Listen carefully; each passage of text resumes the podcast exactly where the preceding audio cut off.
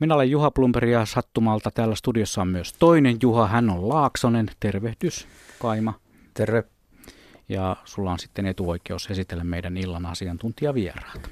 Meitä on studiossa siis neljä komeaa miestä. Kaksi niistä esiteltiin, Plumberi ja Laaksonen. Sitten on kaksi pitkätukkaista herraa. Kummallakin on musta paita päällä. Toisen paidassa on Children of Bodom ja varoituskolmio. Toisella on Paatsama sinisiiven kuva. Jari Kaitila ja Jaako Kulmeri, tervetuloa. Kiitos Juhis. Kiitoksia. Mitäs herrat, millä mielellä tänään? Onko haasteellinen ilta edessä, siis yöperhosilta? Se on aina haasteellinen. Niin.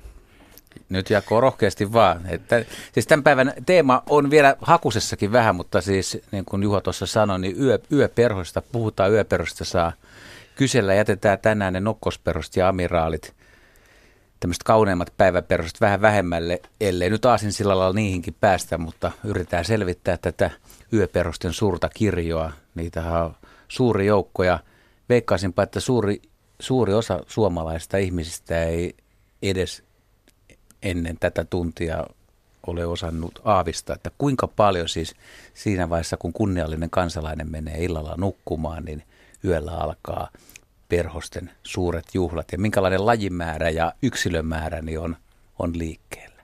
Joo, mä oon törmännyt tähän, tähän tota niin, ongelmaan lainausmerkeissä siten, että, että kun tota, Öörönlinnakkeella mainostetaan, että se on perhosten saaria. Alueelta tunnetaan noin 1650 tai itse asiassa jo enemmänkin, niin perhoslajia, niin ihmiset odottaa näkemänsä ilmeisesti 1650 päiväperhoslajia lentelemässä. Ja niitähän, jos nyt on lajeja niin paljon, niin niitähän täytyy olla aivan hirvittävä määrä niitä perhosia. Ja sitten se näkee ehkä hyvällä säkällä jonkun amiraalin, kun ne osaa myös piilotella. Ja, ja sitten valtavia määriä hietaheinä perhosia sitten joutuu vähän niin kuin rautakangesta hyönteisneulan niin kuin vääntämään ja kertomaan, että suurin osa heistä lentää öisin tai hämärissä tai muuten vaan katsoo asiakseen pysytellä poissa silmien näkyviltä. Että. Joo, mutta toisaalta niin kyllähän ihmiset kohtaa näitä perhosia ajaessaan autolla, niin sitten kun kattelee sitä tuulilasia ja vähän muuta puskuria, niin seuraukset siitä, kun on, on, on havainnoinut perhosia, niin ö, näkyy aika hyvin siinä tuulilasissa. Eli, eli niin, se on aika valtava määrä kuitenkin, mitä, mitä niin kuin hyönteismassaa siihen auton ikkunaan ö, lentää ja, ja, ja niin, se, mutta niin harva tiedostaa, että siinä joukossa on myöskin tosi paljon perhosia. Onko se niin, että kaikki perhosharrastajat aloittaa, aloittaa uran tai harrastuksen, aloittaako ne päiväperhosilla vai voiko joku lähteä suoraan niin kuin yöperhosten maailmaan? Voi, mutta harvinaista se on. Kyllä se päiväperhosista on meillä lähtenyt, mutta niin, uskoisin, että Jaskallakin, mutta niin. No, täytyy sanoa, että, että varmaan aika monella kuitenkin on mukana niin kuin ainakin se kiitäjä ja kehräjä aspekti siinä, että, että ei niitä kyllä sillä lailla kauheasti varmaan hyljeksitty, mutta, mutta se nyt on fakta, että aika moni päiväperhonen saadaan nalkkiin ennen niitä, että että jos on yhtään niin kuin nuorempi kaveri. Niin.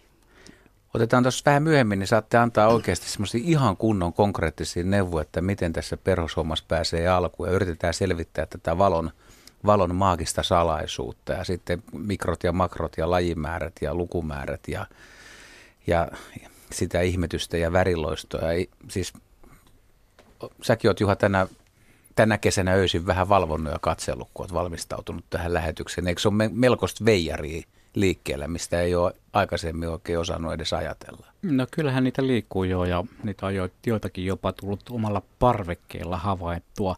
Ja sitten tietysti kun esimerkiksi lepakkoja seuraa öiseen aikaan, niin silloin näkee yöperhosia joutuvan joskus sitten lepakkojen kitaan. Eli on, on noita havaintoja. En ole varsinaisesti mikään yöperhosharrastaja muuten, mutta on sitä ultraviolettivaloa joskus tullut polteltua parvekkeella. Tun, täytyy tunnustautua. pieneksi harrastajaksi siinä mielessä. Hei, meillä on muuten sitten tosiaan tämä puhelinlinja on tänään avoimena koko kaksi tuntisen 020317600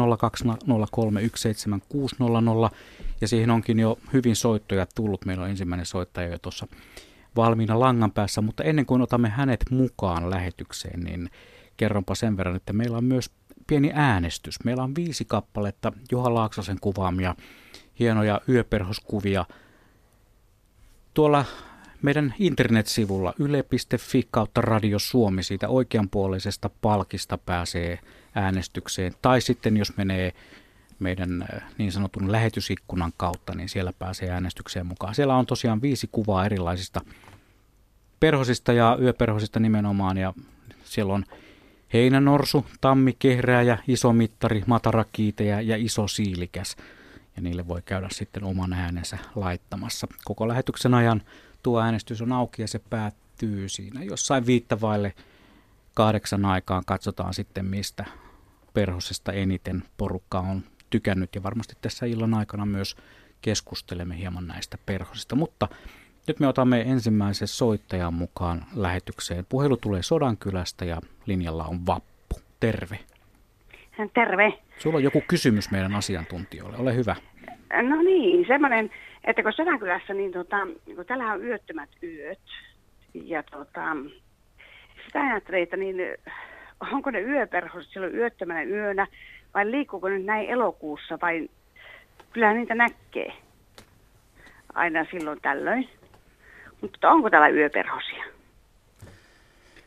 Kyllä, teillä yöperhosia on siellä ja, ja tota, jos nyt aloittaa ihan semmoistakin lajeista, joita on koko Suomessa eikä vaan Lapissa, niin, niin äh, voi sanoa karkeasti, että, että perhoset lentää samaan aikaan niin etelässä kuin pohjoisessa.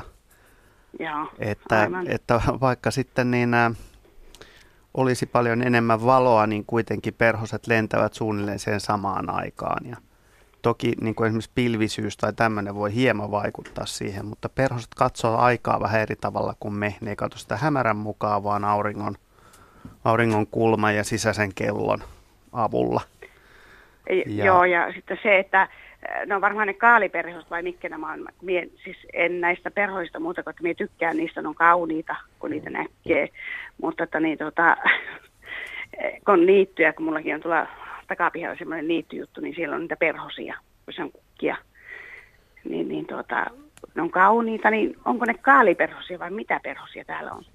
No, ne on varmaan lanttuperhosia siellä teillä pohjoisessa. Ne on lanttuperhosia. Että, joo, siis lanttuperhonen. Se nyt on, ei ole yöperhonen, mutta se on kyllä laji, joka esiintyy varmaan jokaisella neljä kilometrillä melkeinpä Suomessa ihan jotain tunturin huippuja lukuottamatta. Joo, joo. Mutta tosiaan niin nämä, sitten niin kuin meillä on erikseen sellaista lajistoa, joka on hyvin laajalle levinnyttä maailmalla, joka esiintyy Lapissa varsinkin, varsinkin tunturialueella ja siellä ihan, ihan pohjoisessa. Ja ja näillä lajeilla on, on myöskin, niin ne luokitellaan yöperhosiin, esimerkiksi yökkösiä, jotka on siirtynyt Just, lentämään joo. päivisin. Ja, ja tota niin, sitten kun lähi, lähilajeja esimerkiksi tarkastellaan, niin semmoiset tämän sama, hyvin läheiset lajit, jos toinen laji elää vaikka Siperiassa ja toinen, toinen sitten pohjoisessa tundralla ja myös Suomessa, niin näillä Joo. siperialaisilla on suuremmat silmät kuin näillä pohjoisessa elävillä koska niin ne, ta- Eikä... ne lentää enemmän pimeässä, niin, niin se on semmoinen Joo. sopeuma. Joskus nuoruusvuosina oli semmoisia isoja. Onko ne niitä yökkösiä, mitkä oli isoja, jotka meni hirsiseinään aina laskeutui sinne, semmoisia harmaita? No Vai? varmaan ovat olleet, jos ovat olleet harmaita ja menneet esimerkiksi päiväksi piiloon sinne tai illalla Joo, ja aika isoja, aika isoja että niitä minä olen nähnyt moneen vuoseen. Että siis näitä pienempiä, just näitä lanttuperhosia, mitä nämä nyt on. Niitä mut, olen kyllä nähnyt. Mutta mihin, mihin vuorokauden aikaa sä nyt oot niitä perhosia kattonut siellä? Että oot sä kattonut pelkästään päiväaikaa vai, vai ootko ollut ihan oikeasti sekä, yö, keskellä yötä siellä? No sekä päivällä että illalla. En oikeastaan niin yöllä ole sillä Hämä, Hämärissä. Joo, hämärissä. Joo, joo, mutta jos meet katsomaan siellä, niin nimenomaan ke, vaikka kello 12 aikaa tai, tai yhden aikaa, kahden aikaa, niin silloin siellä lentää niitä yöperhosia Lapin yöttömässä yössäkin. Ja, no, ja... Yöttämässä, yöttämässä yössähän me totta kai nähdään, mutta nyt, on, nyt oli myös kiinnostavaa tämä, että nyt on elokuu. Että niin, tota, perhosia on lentänyt päivällä, että vieläkö yöllä lentää. Kyllä, kyllä. Täällä on kuitenkin pimeä, joo. Niin kauan lentää, kun on, on plusasteita, voi karkeasti sanoa. Että. Joo, niin Mutta justiin, jos ei mitään muuta Lapissa yleensä yöllä lennä, niin tunturimittaria lentää takuu varmasti. Että, että se on se, joka, joka joinakin vuosina niin saattaa pihavalon niin kuin kuormittaa tuhansilla yksilöillä. Että, että vaikka laji onkin nimeltään tunturimittari, niin se on itse asiassa koko Suomessa esiintyvä laji, mutta Lapissa sen, sen määrät on sata tai jopa tuhat kertaisia joinakin vuosina siihen, mitä niitä on Etelä-Suomessa. Hyvä, kiitoksia Vappu. Tämä oli mielenkiintoinen avaus, että onko ne yöttömän yön yöperhoset, onko niitä olemassa ollenkaan? Eli on. Joo, mun mielestä on hyvä pointti. Tämä oli hienoa, että tuli tällainen, tällainen kysymys alkuun, koska itse en oikeastaan tullut ajatelleeksi sitä muuta kuin eteläsuomalaisittain, että, että kun kumminkin Helsingin tai, tai tässä etelärannikolla, missä suurin osan kesästä on viettänyt, niin kesällä kuitenkin hämärtyy ja sitten Pohjolassa on tosiaan se kesä, kesäyö, sy, sydänyökin on aika valosa, että, että tämmöinen ihan, ihan tosiaan niin kuin yöperhosen ja päiväperhosen tai tämän, tämän hämärän ajan määrittely, niin on, on, on vähän kyseenalaistakin saattaa olla. Esimerkiksi pohjoisessa niin linnut laulaa keskellä yötä, mitkä ei etelä, etelärannikolla laula. Esimerkiksi vaikka pajulintu, niin onko jotain perhosta esimerkiksi, mikä etelässä yöllä, siis yöperhosta, mikä lentää vaan tosiaan ihan niin kuin sydänyönä, että se, se, se vaatii sen pimeyden? Tuleeko mieleen jotain semmoista lajia? Onko tämä yö- ja päiväperho, niin onko, onko, se edes, onko se edes hyvä määritelmä? No monilla, monilla yöperhosillakin on niin kuin semmoinen aika, jolloin ne esimerkiksi naaraat houkuttelee. Monet ö, siilikkäät ja villakkaat, jotka kuuluu yökkösten tai yökkösmäisten perhosten heimoon niin, tai yläheimoon, niin niin ne esimerkiksi monet houkuttelee aamuyöstä, mutta toiset lait, sitten usein on näin, että jos on hyvin läheiset lait, niin ne houkuttelee eri aikaa hieman. Ettei tulisi niin kuin kilpailua,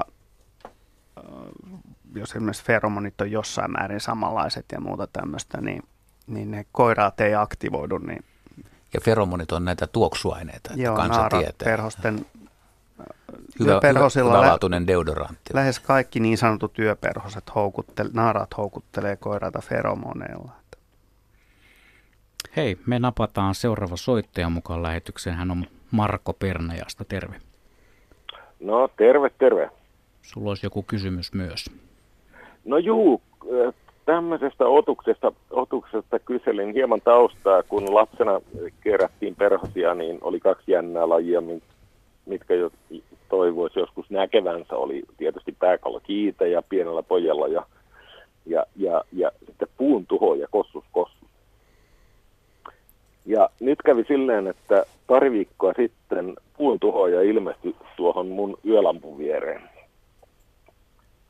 Ja kysymys kuuluu tietysti, että kuulisin mielelläni ihan yleistietoa kyseisestä otuksesta ja, ja sitten myöskin, että pitäisikö nyt olla huolissaan mökkitontin puiden puolesta. Jari. Ei varmasti kannattaa olla huolissaan. Tämä puuntuhoja on aikuisena itse asiassa, se tulee varsin huonosti valolle. Ja, ja niin, niitä on paljon paljon enemmän. Niitä on oikeastaan Etelä-Suomessa vähän joka puolella, puolella mutta niin valolle niitä tulee vain y, ihan yksitellen. Eli, eli niin, se, että, että niin, niitä on ollut siellä koko ajan varmaan siellä sun mm, havainnointipaikalla, niin ihan saman verran kuin tänäkin kesänä. Okay. Eli, eli niin, kysymys on, siis täytyy ymmärtää, että ei nämä meidän valot ja yleensä ihmisen kyky havainnoida perhosia, ei se niin maailman paras ole, että kyllä noin linnut esimerkiksi on ihan eri luokan havainnoja ja lepakot varsinkin. Aivan, joo, joo. Siis tehdäänkö Mut, puun tuhojan toukasta enemmän havaintoja kuin itse aikuisista? Kyllä joo. Ja se, se toukka on iso, iso punertava. Joo. Joo. Sellaista mä en ole koskaan havainnut. Kuvatkaa, osaatteko te kuvata tarkemmin, että minkä näköisestä se... Äh, siis se mm, kossus, kos, puun tuhojan toukka, niin minkä se näköisestä? se on semmoinen miehen sormen mittainen ja paksuinen lihanpunaisen, hieman violettiin vivahtava alta kellertävä musta, laajalti pää on musta ja niin sanottu niskakilpi on musta. Joo, ja haisee pahalle. Haisee, haisee siltä, kun se olisi syönyt kokonaisen raidan, eikä päästänyt sitä hajua sisältään pois koskaan. Siihen kyllä kiinnittää huomioon siis ihan koon perusteella, on että, se, että mikä tämä tällainen veijari on. Tähän vuoden aikaa liikenteessä nämä nimenomaan naarastoukat, niitä näkee kaikkein eniten. Että koirastoukat yleensä jää puun sisään tai lähelle puuta. Hei, tämä oli hyvä kysymys. Kiitoksia Markolle ja meille saa soittaa lisää 020317600 on numero ja meille tulee myös sähköpostia. Oliko Juhalla jotain? No ei, siinä, siinä taisi soittajalla olla se toinen tämmöinen toivelaji, pääkallokiitäjä, mikä jäi mikä usein kysytään kyllä, tai se aiheuttaa keskustelua, että mikä sen status nyt Suomessa on? Että kuinka, kuinka moni ihminen oikeasti on nähnyt esimerkiksi pääkallokiitäjän Suomessa? Pääkallokiitäjä, tuo pottumaan kauhu. Juuri se.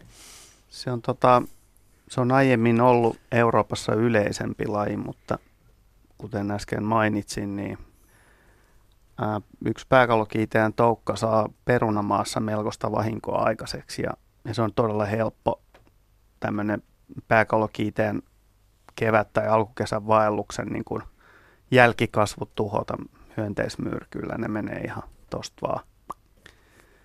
Että, ja sit, näin on esimerkiksi Britteen saarilla ihan 2000-luvullakin tehty myrkytyksiä pääkallokiiteen takia, kun, kun ne on, tota, niin, niitä on tullut vähän liikaa tuolta Mutta Suomessa, ku, ku, kuinka, kuinka, kuinka ja, harvinaista on nähdä se Suomessa? Siis? Erittäin harvinaista ja varmaan laji joka vuosi meille vaeltaa, mutta, mutta paljon vähän lukuisempana kuin esimerkiksi kiertokiitejä, jota on suhteellisen helppo havaita niin kuin nykyään, niin esimerkiksi kukilta.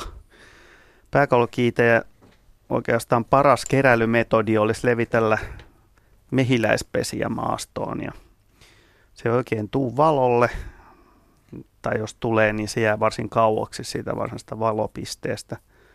Se on yksi näistä perhosista, joiden lentoaika on hyvin lähellä keskiyötä. Yleensä keskiyöllä lentäviä perhosia ei juurikaan ole, koska silloin aurinko on tavallaan niin kuin ääriasemassa ja sen asema ei liiku pitkä, jo, jon, jonkun aikaa, se on liikkumatta ja, ja perhoset ei tavallaan tiedä tarkkaan, että missä ne on sillä hetkellä. Ja tämä, tämä on syy, minkä takia esimerkiksi sekä linnut että perhoset hiljentyy luonnollisen kes, keskiyön keskipäivänä hetkellä. Mutta olennainen asia on, että pääkallokiitäjä ei käy kukilla. Ja mm. se tekee sen havainnon niin huomattavasti hankalammaksi. Eli jos vaikka pääkallokiitäjä olisi niin kuin yhtä paljon niin kierto, kuin kiertokiitäjä, niin kiertokiitäjä havaitaan moninkertaisesti enemmän, koska, koska ne käy kukilla ja, ja pääkallokiiteet ei käy kukilla. Ja, ja niin, tämä niin tekee asian, mutta asia, asia on myöskin siitä, että miksi pääkallokiiteen havaintoja on vähän, vaikka niitä joka vuosi varmaan, varsinkin viime vuosina on, on niin kuin myös havaittukin joka vuosi Suomesta jokunen yksilö. No, joo, suurin osa niistä on itse asiassa maalikkohavaintoja, että että pieni prosentti niistä on itse asiassa oikeita pääkallokiitäjiä, että kunhan ne tulee tässä elosyyskuussa tai lokakuussa, niin sitten ne alkaa kuulostaa yleensä uskottavilta. Tämä todellakin on Luontosuomen suuri yöperhosilta ja kello kahdeksaan saakka me puhumme näistä yöperhosiin liittyvistä asioista. Sinikka Porista on meidän seuraava soittaja. Terve Sinikka. Joo. No niin, ole hyvä. No niin eilen oli meidän pihanurmikolla semmoinen vihreä toukka, missä oli valkoisia raitoja. Ja kirjan mukaan se oli sinisilmäkiitäjä. Ja tota, se teki semmoista, että se yritti niin kaivautua siihen nurmikkoon, mutta se ei päässyt. Se oli ilmeisesti liian kova pohja, että se perutti takaisin. Että sitä mä ajattelin, että hakeeko se koteloitumispaikkaa vai missä se koteloituu, kun mulla on kyllä tämmöinen pieni kirja, mutta siinä ei ollut siitä selostettu, että, että mihin se tekee kotelos. Joo, maahan se menee koteloitumaan, eli, eli se on ihan varmasti niin ollut, ollut niin kuin etsimässä sitä koteloitumispaikkaa.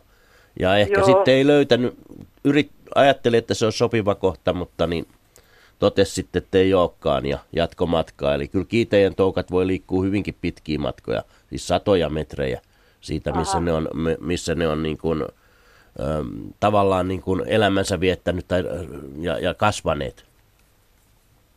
Joo. Mitä ne vaatii tämmöiseltä koteloitumispaikalta? Niin mikä on, voiko sanoa yksin selitteisesti, että millainen on hyvä paikka?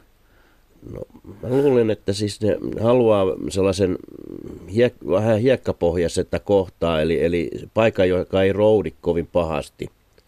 Ja, ja niin, tämä on, tää on niin kuin ehkä sellainen, sellainen niin kuin keskeinen homma, eli, eli niin, että ne on toisaalta helppo kaivautua siihen hiekkamaahan, ja sitten myöskin, että siellä, siellä niin kuin ei tule se, siellä ei niin kuin, tule syvä routa niin kuin jossain sava, savimaassa, jo, jolloin Joo. ne niin kuin tukehtuu se koko kotelo sinne. Joo, ja kuinka kauan tämän, tämän lajin koteloitumisaika on? Kuinka? No ne nyt menee koteloon tähän, tässä syksyllä, siis näitä aikoja, ensimmäiset, mitä nyt tehtivätkin sitten. Ja sitten ensi kesänä kuoriutuvat et niin ensi, sil, ensimmäiset silmäkiitäjät kuoriutuu toukokuussa etelärannikolla yleensä. Joo. No kun mä yritin nostaa sitä semmoisen juhannusruusujuurella, kun mä ajattelin, että siinä olisi pehmeämpi paikka. Mutta voi olla, että se sitten löysikin siitä, kun mä kävin vähän välillä syömässä marjoja tuolla puskasta, niin, niin sitten kun mä kattelin sitä, niin en mä nähnyt sitä enää, että varmaan se löysi sitten siitä semmoisen pehmeänä paikan. Saatto hyvin ollakin. Joo, ne toukat, toukat tekee sillä, että heti kun ne pääsee sitten sopivaan kohtaan niin maan alle, niin ne sitten pyörittelee itselleen semmoisen mukavan makukammarin sinne ja, ja sitten vähän erittää siihen silkkiä, joka pitää sen ympäröivän maan kasassa ja, ja myöskin vähän suojaa niitä sitten kosteudelta, liialta kosteudelta ja kuivuudelta. Ja, ja sitten se kotelo on, on niinku tavallaan irrallisena sen sen kammion sisällä. Joo, se oli kyllä komia toukka. Ne on aika pötkäleitä, no kiitään. On, on, on, on. Ja, ja sitten selvästi näki se ja peräpäässä se semmoinen piikki. Niin piikki. Kiitokset. Kiitoksia Sinikka soitosta ja ohjelmamme jatkuu. Ja kun tässä äsken puhuttiin puuntuhojan toukasta siitä komeasta, nythän tuolla on sitten Radio Suomen Facebook-sivulla. Siis Radio Suomi, Yle Radio Suomi, sieltä löytyy tällä kertaa yöperhosillan kuvia kuuntelijoita.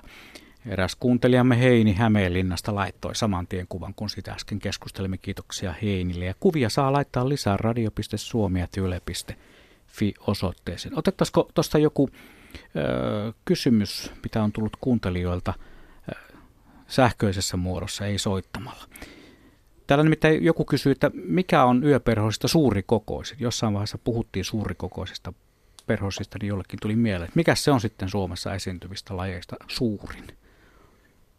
Suomessa esiintyvistä lajeista se on onko, on, riippuu niin kuin vähän, että miten sitä mitataan, onko se siipien kärkiväli vai onko se niin kuin yleensä otuksen koko, koko mutta niin syrenikiittejä on varmaan siipien kärkiväliltään – se, se suurin laji. Ja, ja sitten taas niin, niin olisiko iso Apollo tai joku, jonka, joka niin on siipien pinta-alaltaan suurin.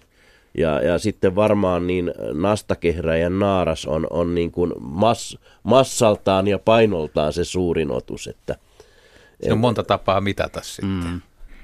Joo, no yöperhosesta se nastakehräjän naaras varmaan on tosiaan se muhkein. Ja sitten jos ajatellaan näitä yökkösmäisiä lajeja, niin sitten yökkönen on, on niistä sitten taas suurin. Et se ei kauheasti kyllä nastakehräistä ja nastakehräjä naarasta jää jälkeen. Täällä on Pertti kysellyt, kun siinä alussa puhuttiin päivä- ja yöperhosista, niin vähän vielä, vielä tätä historiaa ja siitä, että, että kun Suomi on kuitenkin Suomessa on pitkään tehty perhostutkimusta, niin onko teillä tietoa, että miten tämä yöperhoshomma on ylipäätään keksitty? On, onko se kaikki alkanut siitä, että päivällä valos on katseltu, mikä on ihan luultava, mutta kukaan vai, vai, vai toiko nämä UV-lamput 50-luvulla? Miten, miten niin kuin yöperustutkimus ylipäätään alkoi Suomessa?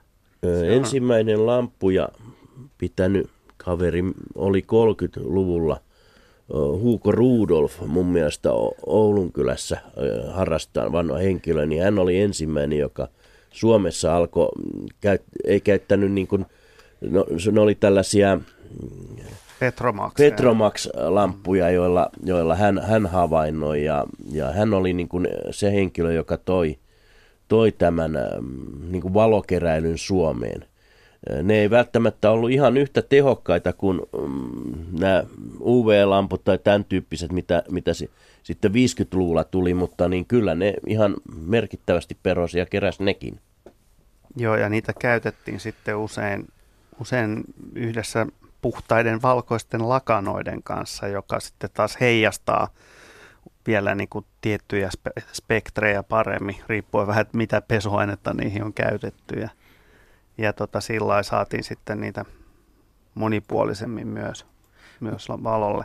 Mutta siis yöperhos, ää, yöperhosten pyynti on, on sinänsä niin kuin vanha asia, että, että Suomessa varmaan Linneuksen vaikutuksesta niin kuin syntyi, syntyi luonnon tieteiden harrastusta ja, ja, tota, ja siihen maailman aikaan kerättiin yöperhosia muun muassa tota, omenalohkoilla, jotka kastettiin sokeriveteen tai, tai hunajaan. Ja, ja tästä tulee mieleen esimerkiksi Linneuksen Horsman ja Pikkukiitäjälle antamat nimetkin, että, että ne on aika hauska. Hän on kuvannut nämä lait nimellä Falena Sphinx ää, Elpenor, on, on tota niin, oli hänen nimensä tuolle Horsmakiitäjälle ja ja Falena Sphinx Porkellus oli sitten pikkukiiteen nimi. Ja näistä nimistä voi pikkasen päätellä vähän, että mitä Linneus ajatteli näistä, näistä perhosista, koska niin Elpenor on äh, historial tai sanotaan mytologinen henkilö, joka kuuluu Odysseuksen, Odysseuksen tota niin, miehistöön ja, ja Elpenor Tarun mukaan – kyseisen porukan hilluessa Kirkken saarella, niin se oli kiivennyt sitten erään symposiumin aikana sitten Kirken talolle ja lievästi humalaspäissään putosi ja taittoi niskansa tässä episodissa. Ja monesti on miettinyt, että niin mahtaa olla, että ensimmäinen horsmakiite ja hukku, hukku tota, niin Linneuksen syöttiämpäriin ja tämä porkellushan taas tarkoittaa sitten pikkupossua. että, että ilmeisesti pikkukiiteellä on ollut vähän samanlaisia, samanlaisia juttuja. Että. Eli syöteillä aloiteltiin ja sitten siitä valoille. Otetaan yksi puhelu ja puhutaan sen jälkeen. Kiinnostaa vähän se, että minkälaista se on. Teidän pitäisi päästä aikamatkalle kokeneet kaverit, että minkälaista on ollut, kun ei ole vielä tunnettu perosia niin hyvin, mutta otetaan puhelu tähän. Joo, meillä on nimittäin Kari Helsingistä linjalla juuri tällä hetkellä. Terve Kari. No terve. Tuossa vähän aikaa sitten mainittiin feromonit ja että miten yöperhoset löytää toisessa feromonien perusteella, niin miten sitä, että meneekö nämä feromonit sekaisin silleen, että löytääkö aina oikea laji oikein lajin vai, vai syntyykö ristey, risteymiä Suomessa? Siis kyllä ne feromonit houkuttelee eri lajeja ja välillä tosiaan niin lait risteytyy, siis se feromoni saattaa houkutella jotain hyvinkin kaukastakin sukulaista, jotka ei mitenkään pysty parittelemaan keskenään ihan fyysisestä syistä, mutta niin sitten myöskin niin kuin lähilajien välillä, niin, niin esimerkiksi just niin kuin pikkukiitäjä ja horsmakiitäjä, niin, niin niiden välisiä risteymiä tavataan kuitenkin suhteellisen usein. Ja varsinkin sellaisissa tilanteissa, kun se toinen laji on, on runsas ja toinen on harvinaisempi, se merkittävästi harvinaisempi, niin, niin tämmöisissä olosuhteissa näitä risteemiä ö, pakkaa niin kuin syntymään huomattavasti runsaammin kuin semmoisessa tilanteessa, että molemmat lajit on runsaampia. Ja se tietysti johtuu siitä, että se toinen laji, joka on harvinaisempi, niin, niin se ei välttämättä löydä kumppaniaan niin helposti ja, ja, ja tavallaan se löytää niin kuin väärän kumppanin sitten. Aivan. Tota, onko ne sitten niin kuin tunnistettavissa perhosmuodossaan niin, niin kuin risteymiksi? Ne on jotain siltä väliltä tai vähän kumpaakin? No siis välillä nä- tai useasti näin, mutta niin sitten, sitten niin välillä lait on vaan niin samankaltaisia ja ne oman, ominaisuudet niin samankaltaisia, että että et, et kaikkien lajien välillä niin me ei, me ei välttämättä ainakaan kovin helposti hahmoteta, että joku yksilö on risteymä, risteymä jos sellaisia, hmm. sellaisia on, että just joku pikkukiite ja horsmakiite ja niiden ö, välillä niin kun, ne on kuitenkin selkeästi erotettavia ja mm, varsin niin kun, niissä on, on paljon niin kuviointia tai tämmöistä, niin, niin silloin, silloin niin kuin se ero on helppo, helppo hahmottaa. Mut, mut niin, oh. Mutta siis geneettisten tutkimusten perusteella me niin kuin tiedetään, siis kun D, peruste DNAta, mm. mitokondria DNAta on selvitetty esimerkiksi, niin löytyy tapauksia, että, että yksi, joku otus näy, tai yksilö näyttää niin kuin selkeästi tietylle lajille, mutta sen mm. DNA onkin naapurilain ja, tai jonkun ihan toisen lain, ja, ja, ja niin se johtuu siitä, että jossakin vaiheessa sen äiti tai isoäiti tai mikä lieäiti, niin on, on, on, on paritellut ja se DNA periytyy aina sitten sen äidin mukaan niin kuin seuraavalle sukupolvelle. Joo. Eli on, onko sitten niin, että, että myös ne niin kun jälkeläiset on sitten kuitenkin lisääntymiskykyisiä, kun mä, mä itse olen käynyt kouluni jo aikaa sitten ja mä muistelen, että biologiassa silloin opetettiin, että, että niin kuin lajien välisten risteymien jälkeläiset ei olisi lisääntymiskykyisiä, mutta se ei vissiin niin kuin nykypäivänä enää ihan niin kuin pädekään. Niin kuin Joo, ei se, ei se ole ihan sataprosenttista ollenkaan. Että ne, Joo. Et, et se, Eli ne va- voi, voi sitten nekin lisääntyä sitten? Ainakin joskus. Mä voisin Joo. kommentoida tuohon, että esimerkiksi kiiteillä pystytään hirveän helposti kokeellisesti risteyttämään jopa eri sukuihin kuuluvia lajeja. Se ei ole, se ei ole ollenkaan kovin, kovin hankalaa ja, ja ne on elin, usein, useimmiten elinkykyisiä ja, ja tota, niin se on kuitenkin lähes kaikilla keisellä, mitä mä tiedän, niin on kuitenkin niin, että, että nämä, yleensä vielä tämä risteymäkin pystyy niin kuin risteytymään vaikka takaisin. Aivan. Joo. Mutta sen, sen jälkeläiset kuolevat. Eli se tulee niin kuin postuumisti tämä, tämä hazardivaikutus. Ja, Just. ja tota niin, sitten taas meillä on sellaisia lajeja, jotka on hyvin läheisiä tosiaan. Me tiedetään esimerkiksi messinkiökkösistä, joita nykyään on kaksi lajia. Lajia tota Suomessa, jotka on hyvin samannäköisiä, periaatteessa erotettavissa, mutta, mutta niissä on sellaista hy, niin kuin hyvin paljon tällaista välimuotoista yksilöä. Ja, ja vasta aivan viime vuosina on todettu tarkemmissa DNA-tutkimuksissa, että kyseessä on todellakin kaksi eri lajia, ne risteytyy ja populaatiot, populaatiossa voi olla paljonkin niin kuin risteemäyksilöitä ja niiden, niiden esimerkiksi lajistatus tavallaan huomattiin aikanaan siten, että, että kävi ilmi, että ne tuli erään toisen yökköslajin, toinen laji tuli E, tois, tai ne molemmat lajit tuli eri yökköslajien feromoneille, mutta niitä ei ollut suunniteltu alun perin näille kahdelle lajille. Ja, ja silloin ruvettiin epäilemään, että tästä täytyy olla jotain, jotain niin kuin häikkää. Ja, mutta tässä tapauksessa niin nämä risteymäyksilöt on niin kuin hämännyt tutkijoita näkemään sen asian, asian tota niin, selkeästi yksi, yksi tämmöinen laji, lajikäsityshän on semmoinen, että jos se todellakin todetaan, ja, ja niin. että risteymäyksilöt eivät enää risteydy takaisin kantalajeihin. Niin.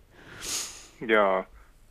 Tota, vielä ihan pieni jatkokysymys tuohon, niin näistä lähilajeista kun puhuitte, niin äh, mietin ihan niin kuin kahta lajia, tämmöinen vaikka kuin kulma, kulmaritariyökkönen ja siniritariyökkönen. Mä oon itse joskus en ole todellakaan mikään hirveän aktiivinen perhosharrastaja, mutta olen joskus useita vuosia sitten laittanut jotain perhossyöttiä ja silloin tuli tämmöinen upea siniritari siihen syötille ja sitten vähän niitä tutkiskelin, niin onko nämä nämä kaksi lajia, siniritariykkönen ja kulmaritariykkönen, semmoisia, jotka vois risteytyä, tai onko, onko tietoa siitä? Ja mä mietin, että jos, jos voi risteytyä, niin minkä väriset alasi, takasiivet niillä tai alasiivet? Mä en itse asiassa on. tiedä, että katokalalajeilla ritarivyökkösillä tunnettaisiin yhtään risteymiä. Ja jos niitä rupeaa esiintymään, okay. niin mä melkeinpä rupean ensimmäiseksi epäilemään, että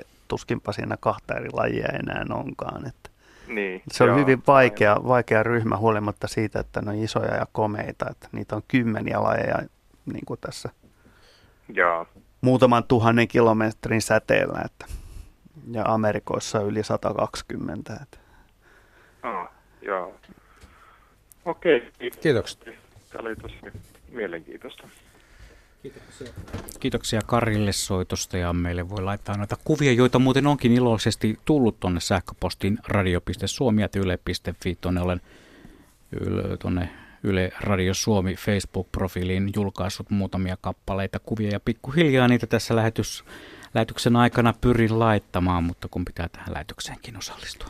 Palataan tähän nyt ihan perussorvin ääreen. Risteytyminen on mielenkiintoinen asia, mutta saattaa mennä jo osalta kuulijoista liian vaikeisiinkin asioihin, mutta nyt, nyt tämä niin ihan perus yöperhosasiaa, se on varmasti vieläkin joillekin epäselvää, että, että on, on täällä, täällä Tarukin kirjoittaa, että on mikro ja makro, että selvittäkää nyt edes nämä perusasiat meille, niin mikä määrä nyt Suomessa suurin piirtein on yöllä lentävää perhosta olemassa? Ja siis millä perusteella tai mi- miten siinä päästään siinä harrastuksessa alkuun, kun itse, itsekin voi sanoa suoraan, että kun tuommoisen lakanan laittaa ja valoja menee yöllä katsoa, niin siinä on ihan samannäköistä kaverusta vierekkää, kuitenkin siinä on viisi eri lajia. Ja te vastaatte tietysti mulle heti, että ne on ihan erinäköisiä, että katot vaan tarpeeksi kauan, viisi vuotta, niin sä opit ne. Mutta nyt, että kuinka, kuinka isosta joukosta me nyt puhutaan, lajeja, ja kuinka oikeasti pääsee semmoinen ihminen, joka ei tunne yhtään mitään, niin pääsee alkuun. Ja nyt teidän täytyy alentua sieltä ylhäältä pallilta hyvin, hyvin alas. Jaakko. No jos mennään eka tuohon lukumäärään, niin suunnilleen 2600 lajia ja niistä noin vähän alle 130 125 on päiväperhosia, joilla on nuijamaiset ää, tuntosarvet. Ne kaikki lentää päivisiä, niillä on yleensä myös siiven yläpinta on, on eri tavalla kirjava kuvioitu, mutta myös yleensä alapinnat on selkeästi kuvioidut ja, ja tota niin, monet niistä on rakennevärisiä, eli ne oikeastaan on, niiden niin kuin, ä, väritys perustuu heijastukseen. Ja tällainen tunnistaa päiväperhosen. Joo, ja sitten tähän yöllä lentävään sakkiin, ja mitä yö, aika paljon. on, on hirvittävän heterogeeninen porukka. Nykyään uusimmat, uh, uusimmat tota niin, fylogeneettiset, eli mitenköhän sen nyt suomeksi kääntäisi, No, sukulaisuussuhteiden niin kuin, tutkimukset, joihin DNA on tuonut paljon valaistusta ja myös, myös niin kuin, perhosten ruumiin rakenteen selvittäminen on – jakaa, jakaa perhoset äh, aivan eri periaatteella kuin tämä keräilijäpohjainen suuret ja pienet perhoset asettelu. Ja perhoset karkeasti voidaan ensiksi jakaa kahteen ryhmään, leukaperhoset ja kaikki muut. Ja sitten siitä vähän poistetaan niin kuin aina yksi pieni viipale alkupäästä pois. Juuriperhoset, kääpiökoit, päistärkoit. Ja tota, varsinaiset äh, kehittyneemmät perhoset, eli jo, joilla on hyvin kömpelö nimi. Se on, se on, tieteellinen nimi on ditryysiä, joka viittaa kahteen aukkoon, eli kaksi aukkoiset perhoset. Eli ne on eri, erilliset ruumiin kanavat parittelua ja munimista varten. Ja, niin ne, jotka on sitten taas niin kuin 95 prosenttia kaikista perhosista on siis näitä kehittyneitä lajeja. Ne alkaa koiperhosista ja Päiväperoset kuuluu niihin myös. No näin ei itse asiassa kannata sanoa. Seuraavaksi siitä otetaan, otetaan pois miinaajakoita ja sitten monta muuta sakkia ja ää, esimerkiksi ää, sitten niin kuin vasta kun ruvetaan, kun aiemmin ää, suurperhoset jaettiin niin, että päiväperhoset ja sitten oli kiitäjät, kehräjät, mittarityökköset, hmm. karkeasti näin. Nyt kävi niin ikävästi, että – että kävi ilmi, että mikäli haluaa oikeasti kerätä suurperhosia ja pitää päiväperhoset siinä joukossa, niin ainakin, ainakin pitää koisa, koisaperhosista kiinnostua, koska koisat on enemmän sukua tota niin, näille muille suurperhosille kuin mitä päiväperhoset on. Ja, ja tämä on itse asiassa johtanut tämä, tämä hauska tapaus siihen, että monet äh, suurperhosharrastajat ovat ruvenneet keräämään myös koisaperhosia, että se on ihan siunauksellista, että niistä tarvittukin enemmän tietoa. Mä en tiedä tyydynkö mä tähän vastaukseen. Tämä, tuntuu edelleen hyvin hankalalta, kun niitä lajeja on tosiaan niin paljon ja on, on, on nirkkoja, siilikästä ja mittaria ja kiitäjää ja, ja erinäköistä. Totta kai nyt kiit, kiitäjät on semmoinen ryhmä, minkä suurin piirtein niin näkee. Sitten se on eri muotoinen, mutta kun te olette pitkään harrastanut, niin pystyttekö te yhtään ymmärtämään tämmöisiä niin kuin meikäläisiä, jotka ei ole perehtynyt, että miten, kun te sanotte helposti, että no, siinä on kumminkin siives erilainen kuvio, se on ihan eri muotoinen, niin, niin Tai että toukka mittaa ja, tai on karvanen tai on tupsukarvainen tai mitä vaan milloinkin. Mutta mut jos palatte, niin tarkoitan vielä sitä, että se on samanlaista kuin jos palatte sinne 1800-1900-luvulle, että minkälaiset kaverit silloin oli niin tutkimassa ja ne nosti nosti sitä hommaa esille, että kuinka pihalla he on ollut, kun he on, on ruvennut niin tosiaan suunnittelemaan, että tämä on eri laji tämä on, että mistä nämä erot tosiaan löytyy? Siis mä sanoisin näin, että alkaa vain niin kuin esimerkiksi valokuvaamaan tai jos haluaa kerätä, niin se on ihan yhtä hyvä tapa, mutta ottamaan erinäköisiä yksilöitä ja, ja sitten yrittää niin kuin hakea niitä, niille nimiä – nimiä, sitten huomaa, että, että niin osa, osan, että, että, että sieltä tulee, niin kuin, että ne isot lait, ne menee ehkä sinne yökkösiin tai, Öö, siis, tai mittareihin tai tämmöisiin, ja sitten on, on pikkuperhosia, jotka, jo, joissa löytyy kääriäisiä ynnä muita, muita, mutta sitten alkaa hahmottamaan sitä, että täällä on, kun on näitä eri heimoja, niin, niin ne näyttävät erilaisilta.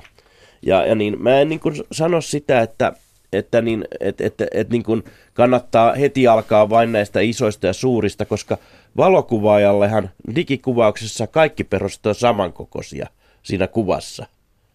Eli, eli niin, äh, itse asiassa niin kuin, äh, mä olen huomannut, että, että niin, äh, tai itse ajattelin aikanaan, kun valo, valokuvauksia oli ja porukka alkoi ottamaan pikkuperosista kuvia, että no, nuo, niitä ei valokuvaajat opi tunnistamaan, mutta mä olen kyllä huomannut, että, että itse asiassa niin kuin, monet näistä pienimmistä heimoista sitten, kun joku vähän syventyy siihen asiaan, niin, niin ne oppii jopa paremmin tunnistamaan niitä tiettyjä pieniä, pieniä lajeja, kun he pystyvät hahmottamaan, oppivat hahmottamaan, mihin heimoon ne otukset kuuluu.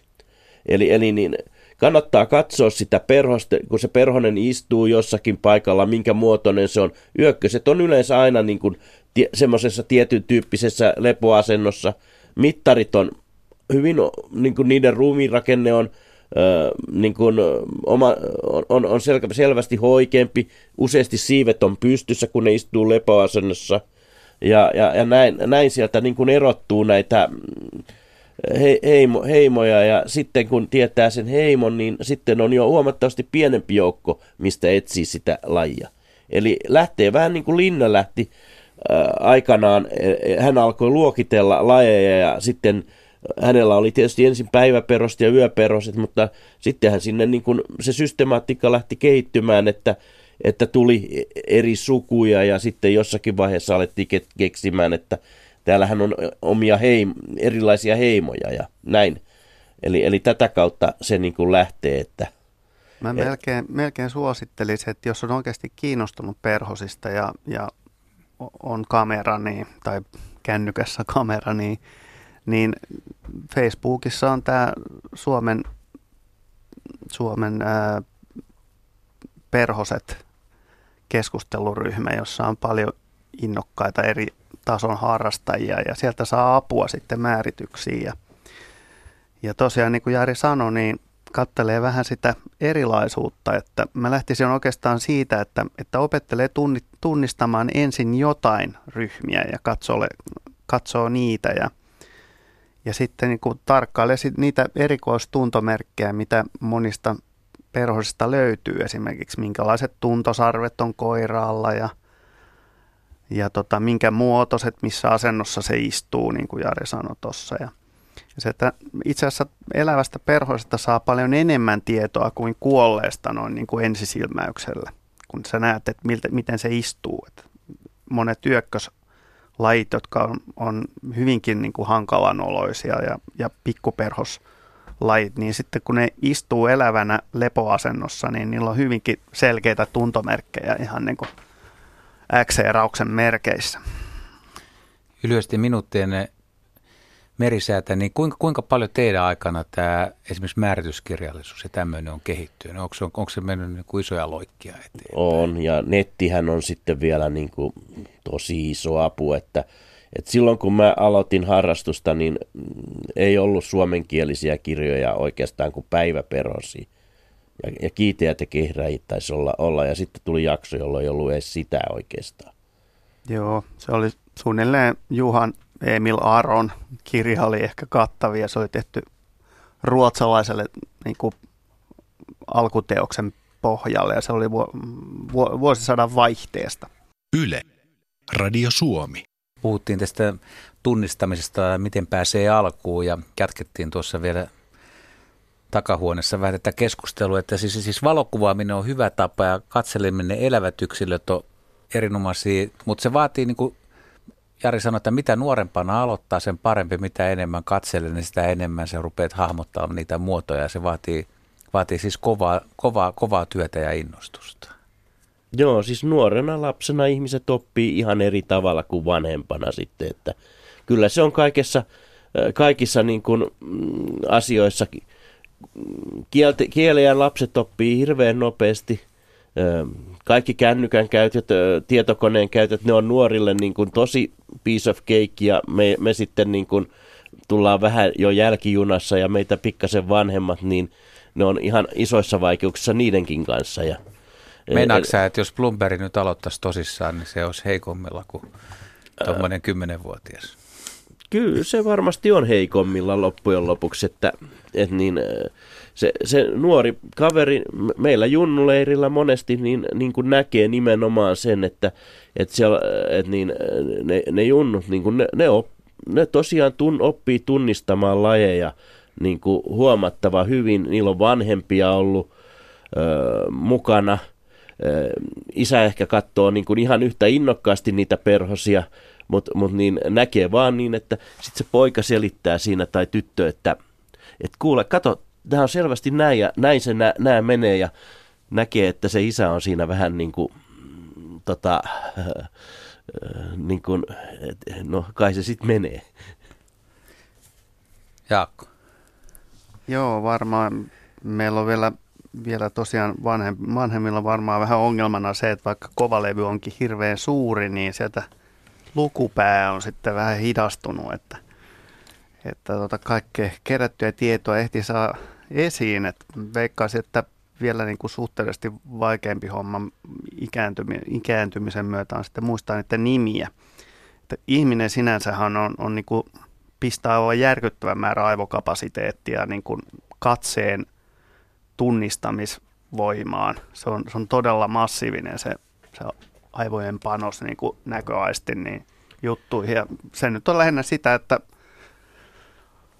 Pinat on miettinyt ja yrittänyt arvata, että mitä naapuri funtsii ja kuka se oikein on ja miten lihakset lärvissä värähtelee ja se on ollut, se on ollut tärkeä juttu, kun on sosiaalinen eläin, niin, niin tät, tätä voi sitten niin kuin treenata perhosilla yhtä hyvin, että, että perhosissa on siinä mielessä hauska, että kun katsoo tuommoista vaikka suurempia perhosmassoja niin läpi, niin – monesti perhoset ei olekaan niin hienon näköisiä kuin kirjoissa. Su, su, suuri osa, osa yksilöistä voi olla ku, hyvinkin kuluneita eri tavoin ja, ja tämäkin pitää handlata.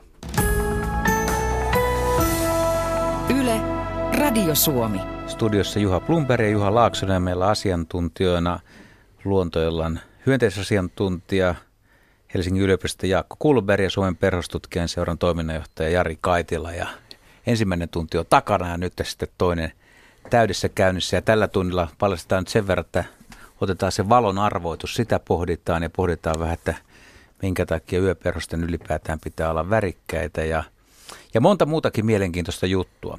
Mutta meillä oli siinä tämmöisenä yleisötehtävänä, siellä oli muutamia lajeja, joita sai arvuutella että, että, tai ilmoittaa mielipiteitä, kuinka kauniita ne on, niin pitäisikö ne lajit kuitenkin tässä vähän esitellä ja herrat vois avata vähän niiden lajien elämää, että se on oikein hyvä idea. Kerro muuten, mistä se löytyy. Se on yle.fi kautta Radio Suomi. Sieltä oikeanpuoleisesta palkista pääsee antamaan vaikka tällä hetkellä sen oman äänensä noille yhdelle noista viidestä kandidaatista. Ja ne kandidaatit ovat isosiilikäs tammikehrää ja matarakiite ja isomittari ja heinä norsu. Jari, ota yksi laji niistä ja esittele lyhyesti, että minkälaista lajista on kyse. Mä otan sen matarakiiteen, koska se on musta aika hieno veijari monessakin suhteessa, sekä toukkana että aikuisena.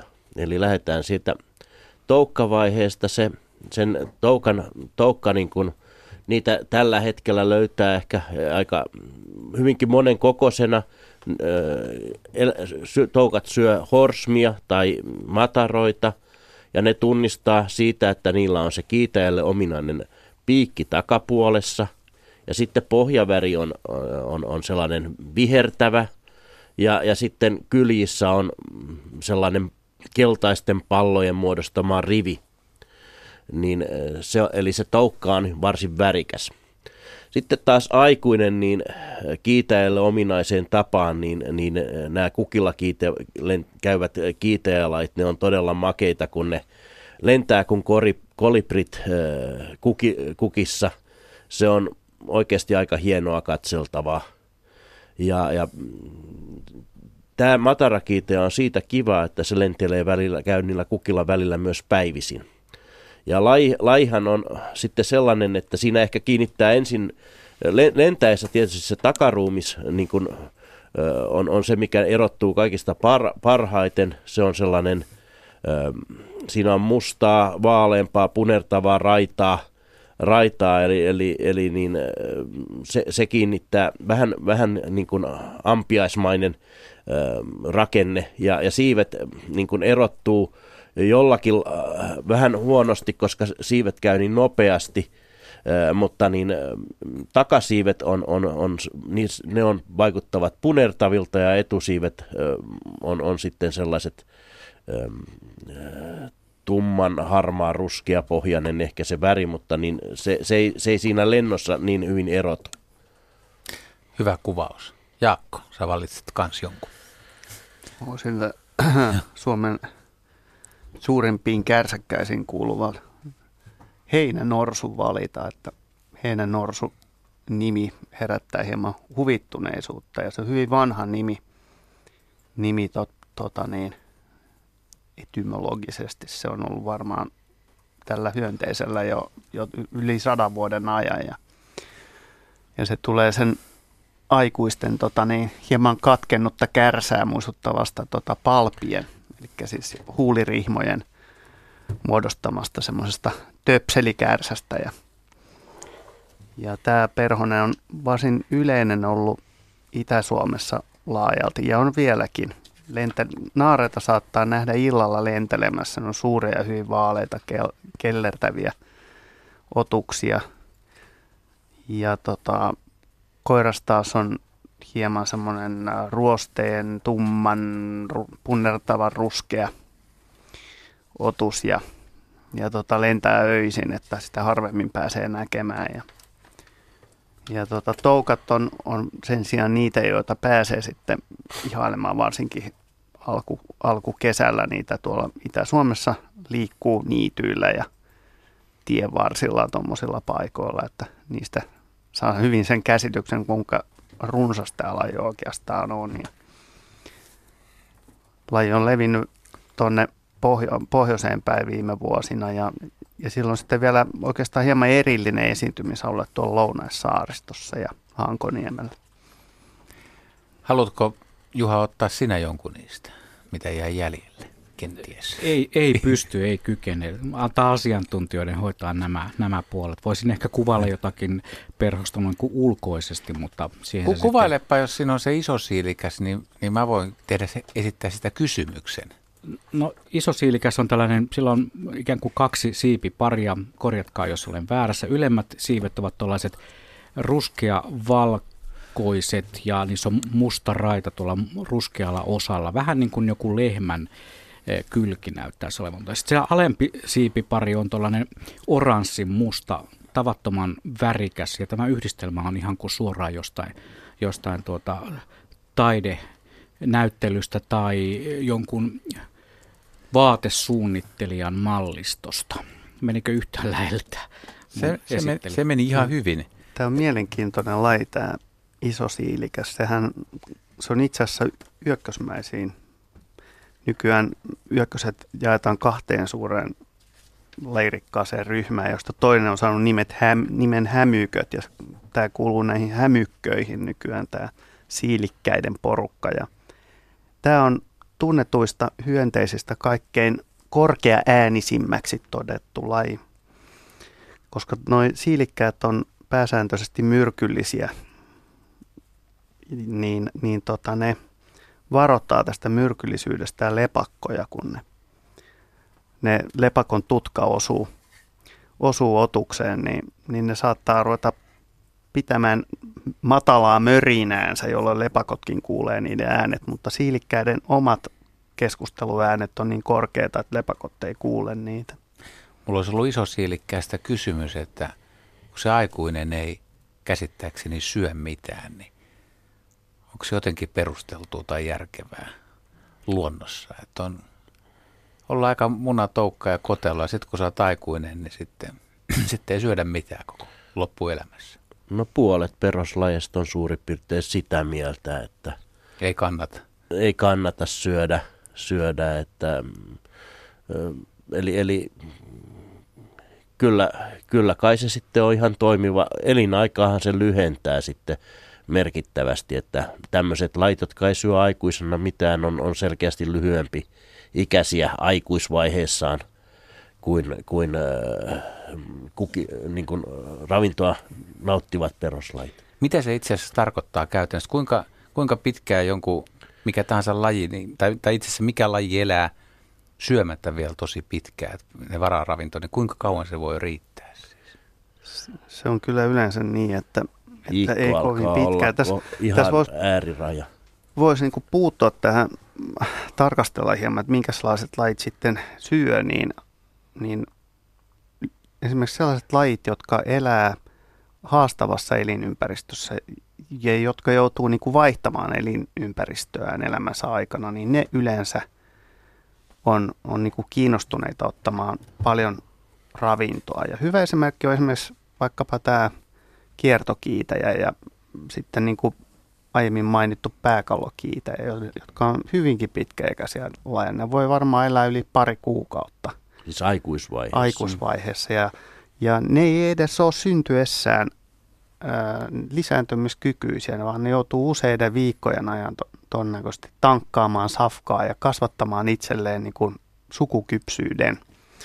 Eli ne ei pysty parittelemaan tai saamaan, niin kuin, pysty munimaan helmöittyneitä munia siinä vaiheessa, kun ne kuoriutuu. Ja, ja tämä johtuu yksinkertaisesti siitä, että kun on Pohjoisen Afrikan tai, tai Sahelin eteläpuolisen alueen lajeja itse asiassa, ne on, ne on vähän niin kuin muuttolintuja, niin niiden on pakko kun kevät tulee, niin sen kevätsukupolven niin kuin nopeasti niin kuin päästä lentoon. Ja tämä niin kuin lykätään tämä toisarvon, siinä tilanteessa toisarvoinen juttu, eli erittäin kalliiden sukuelinten kypsyttäminen niin kuin siihen aikuisvaiheen ristiksi, joka pystyy nopeasti siirtymään lentämään uusille alueille ja hankkimaan ravintoa. Ja siksi, siksi kiitäjät onkin hyvin kiinnostuneita korkeaenergisistä niin kuin mesilähteistä. Siksi niille monet kukat, orkideat, monet kokonaiset kasviheimot on suorastaan niin kuin tarjoutunut tuottamaan erittäin korkealaisuutta mettä, koska ne on erittäin tehokkaita ja ahkeria pölyttäjiä. Ja mitä taas tulee pääkallokiitäjään, niin sehän on todella härski elukka tuolla Afrikan puolella, että, että afrikkalainen mehiläinen, joka tunnetaan erittäin aggressiiviseksi, niin, niin, tota, niin otukseksi, joka kyllä osaa puolustaa pesiä, niin pääkallokiiteet massa ryöstää niiden pesiä hunajasta. Ne, siis tämä afrikkalainen mehiläinen puolustautuu siitä, että se koko sen pesä, koska siellä on kuumaa, niin ne ei voi niin kuin paketoida sitä johonkin niin kuin pakettiin sitä pesää, vaan se on avoin, jotta mehiläiset voi tuulettaa sitä tehokkaasti niin auringonpaisteessa. Niin nämä pääkallokiiteet ja muutamat muut afrikkalaiset kiiteälajit, niin ne sukeltaa sinne mehiläismassaan ja niillä on paksut, paksu jäykkä imukärsä. Ja ne survoo sitä imukärsää näiden vahakennojen kuoren läpi ja ryöstää yhdellä imasulla joka kenno. Ja samalla ne pitää vielä ääntä nämä pääkallokiiteet, että sen on todettu, että se muistuttaa se äänen niin kuin sirahduskartta tavallaan, sonogrammi, niin se matkii itse asiassa mehiläiskuningatarta. Lisäksi niillä on havaittu olevan jotakin tämmöisiä feromoneja, jotka sekoittaa niin kuin työläisten, työläisten tota, niin kuin, että ne jotenkin ihmettelee, että mikä jättiläismuija täältä on nyt heilahtanut paikalle. Ja me, se saa koko sen ajan käyttää niiden kennojen ryöstämiseen. Ja, ja tästä johtuen useimmat että varsinkin ennen vanhan löydettiin meilläkin mehiläispesistä. Nyt on kolme lajia, niin vieläkö Jari haluaisi? Se ihan kontrastina vaan, että meillä siis kiiteissä on lajeja myöskin, jotka ei syö aikuisena mitään, eli silmäkiitejä, haapakiitejä, poppelikiitejä ja lehmuskiitejä. Ja näiden elinaikahan on sitten huomattavan lyhyt, eli se on se maksimissaan se viikko aikuisvaiheessa. Niin, kuten oli tuossa juuri sanomassa, me on kolme lajia käyty nyt aika tarkkaan läpi. Palataan niihin kahteen jäljellä olevaan Kotvasen kuluttua. Meillä on nimittäin Risto odottanut hetken aikaa. Hän on Savonlinnasta linjan päässä. Terve Risto. Terve. Mukava kun maltoit odottaa vuorosi. Ole hyvä. No niin, tämmöinen kysymys, että onko jotain kasveja, jotka on erikoistuneet yöperhoisiin pölyttäjiin? Ainakin omien havaintojeni mukaan valkolehdokki tuoksuu vain öisin. Orkideoissa on paljon, paljon tota niin. Joo, se tuli äsken näköjään esille. orkideoissa on paljon kiiteäpölytteisiä kasveja tai yökkös- ja kiiteäpölytteisiä kasveja ympäri maailman. Keltalehdokki on, on todella hauska siinä mielessä, että se jättää moniin kukilla käy, tai se jättää kukilla käyviin yökkösiin siitä pöly, myhkyjä, keltaisia. Ja jos kerää perhosia, niin sä tunnistat nämä perhoset, että hahaa, täällä on joko keltalehdokkia tai tämä yksilö on käynyt keltalehdokilla. Ja niitä saattaa olla todella paljon, suuri prosentti välillä perhosista, jotka esimerkiksi käy syötillä. Ja, ja sitten jos hyvä esimerkki hei, kasviheimosta on, on esimerkiksi kaikki kohokkikasvit oikeastaan, niin ne on enemmän tai vähemmän perhospölytteisiä. Ei pelkästään, mutta hyvin suuri osa lajeista. Joo, siis yksi, yksi niin kuin huomioin, eli kasvit, jotka nimenomaan alkaa ha- tuoksumaan voimakkaasti illalla, niin, niin ne on lähes varmasti pääasiassa yöperhospölytteisiä kasveja, ja, ja niin, niille, niille Eli tästä voi esimerkiksi Ruotsin köynnöskuusama on yksi tällainen kasvi, joka, ja, ja samaten tupakka – tai tupakat ovat sellaisia, jotka, jotka tuoksuu hyvin voimakkaasti. Sitten varjolilja on yksi erittäin voimakkaasti tuoksuva illalla. Se, se on myöskin erittäin hyvä yöperoskasvi. Mutta sitten on myöskin kasveja, jotka tuoksuu sekä päivällä että yöllä, yöllä ja ovat, ovat hyviä yöperoskasveja. Alkukesällä syreeni esimerkiksi, syreenin kukilla käy paljon perhosia – sitten, tai yöperhosia, mutta sillä on myös päivällä perhosia. Sitten niin kuin tässä myöhemmin kesällä juhannuksen jälkeen alkaa kukkimaan neidon kieli, joka on äärimmäisen, päivällä se houkuttelee paljon kimalaisia, mehiläisiä, ja, ja, ja niitä käy, niille se on todella hyvä kasvi, mutta sitten yöllä ne on täynnä yökkösiä ja, ja myös kiiteät käy niillä. Ja, ja näin, näin että, että kyllä näitä on paljon, paljon myös mm, niin kuin yöllä perhosia houkuttelevia kasveja. Niitä on, niitä on, monet kasvit houkuttelee myös öisin. Leimuilla on ainakin on nähnyt, mutta miten toi pudle ja syrikkä, niin onko se myös yöllä päiväperhossillehan sitä puhutaan tai monesti nostetaan, että se on niin kuin numero uno, että se olisi paras päiväperhoskasvi. En tiedä, oletteko sitä mieltä, mutta joissain teksteissä olen lukenut no, näin. Mä, olen, mä kyllä nostasin muutamia muita edelleen. Mutta nosta, niin, nosta vaan. Mitä sä nostasit? No mä nostan punalatvaa ihan ykköseksi. Nimenomaan niin kuin tällaista luontaista punalatvaa, mikä, mikä on meillä harvinainen luontainen kasvi, kasvi ja jolla, jo, mutta niin – ja puutarhan liikkeessä yleensä sitten, niin jos, jos jotain myydään, niin ne on pohjoisamerikkalaisia lajeja, jotka ei toimi ollenkaan samalla lailla, mutta, niin, mut, mutta niin tämä, tämä ihan Suomessa harvinainen, mutta jo Virossa yleinen, yleinen niin punalatva on, on, on kyllä sellainen, sellainen joka mm, kerää niin kuin päiväperhosia mun mielestä aivan ylivertaisesti, kun se kukkii yleensä heinäkuun lopulta elokuun alussa. Siinä loppu, loppukesän kukkijoita niin on, on kans mainioita. On, on tota, purtojuuria, ruusuruohoja ja sitten niin puutarhakasveina on törmäkukkia, niin ne on kaikki todella niin kuin sellaisia päiväperhosten niin kuin magneetteja kanssa. Ja purtojuuri on vielä siinä mielessä kiva, että sen voi istuttaa ihan pihanurtsilleen ja jos kestää vähän korkeampaa heinää, niin se se mielellään vallottaa tilaa vähän kosteammalta rantaniityltä nurmikolta ja, ja ruusuruoho sitten taas kuivemmalta paikoilta. Ja ohdakkeet täytyy nostaa myös tuohon. Onko ne myös öisin? Vai? On. on, on. Entäs nauhukset näistä puutarhakasveista, no. jotka päivisin kerää aika lailla? Mm. Kyllä ne ihan... houkuttelee, mutta niin kun, ei mun mielestä ole ihan niin kun, parhaita magneetteja öisin. Että yllättävän hyvä, hyvä on myös pietaryrtti, nimenomaan öisin. Sillä näkee todella paljon yökkösiä öisin. Ja Tästä, tästä tuli vähän mieleen, kun eri kukat kerää, kerää eri lailla, niin onko nämä syöttinesteet, mistä ei ensimmäisellä tunnilla puhuttu ollenkaan, eli jos sä haluat houkutella yöperhosia, niin onko yöperhosille erilaisia syöttinesteitä kuin päiväperhosille? Vai toimiiko ne samat, samat reseptit niin kuin vuorokauden ympäri?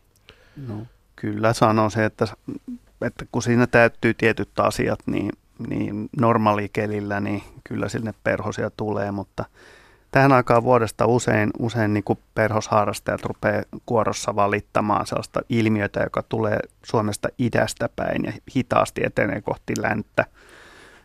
Perhosten tulo näille harrastajien syöteille loppuu kuin seinään. Päiväperhosia kyllä tulee, mutta, mutta yöperhosten niin kuin määrät romahtaa. Sinne jää tietyt, tietyt tota niin, miten nyt sanoisi, kanta-asiakkaat jää, mutta tota, suuri massa häviää syöteeltä ja, ja siihen ei oikein niin kuin, aina niin kuin ole varmaa, ei oikeastaan tiedetä tarkkaan, että mikä, mikä se juttu on, että miksi, miksi semmoinen valtava massa siirtyy ja häviää yhtäkkiä pois, koska niin valopyydyksissä on ihan samat lait lennossa kuin mitä on ollut ed- niin kuin edellisellä viikolla, mutta syötit on tyhjinä ja mutta me tiedetään, että esimerkiksi samaan aikaan käynnistyy kanervan kukinta.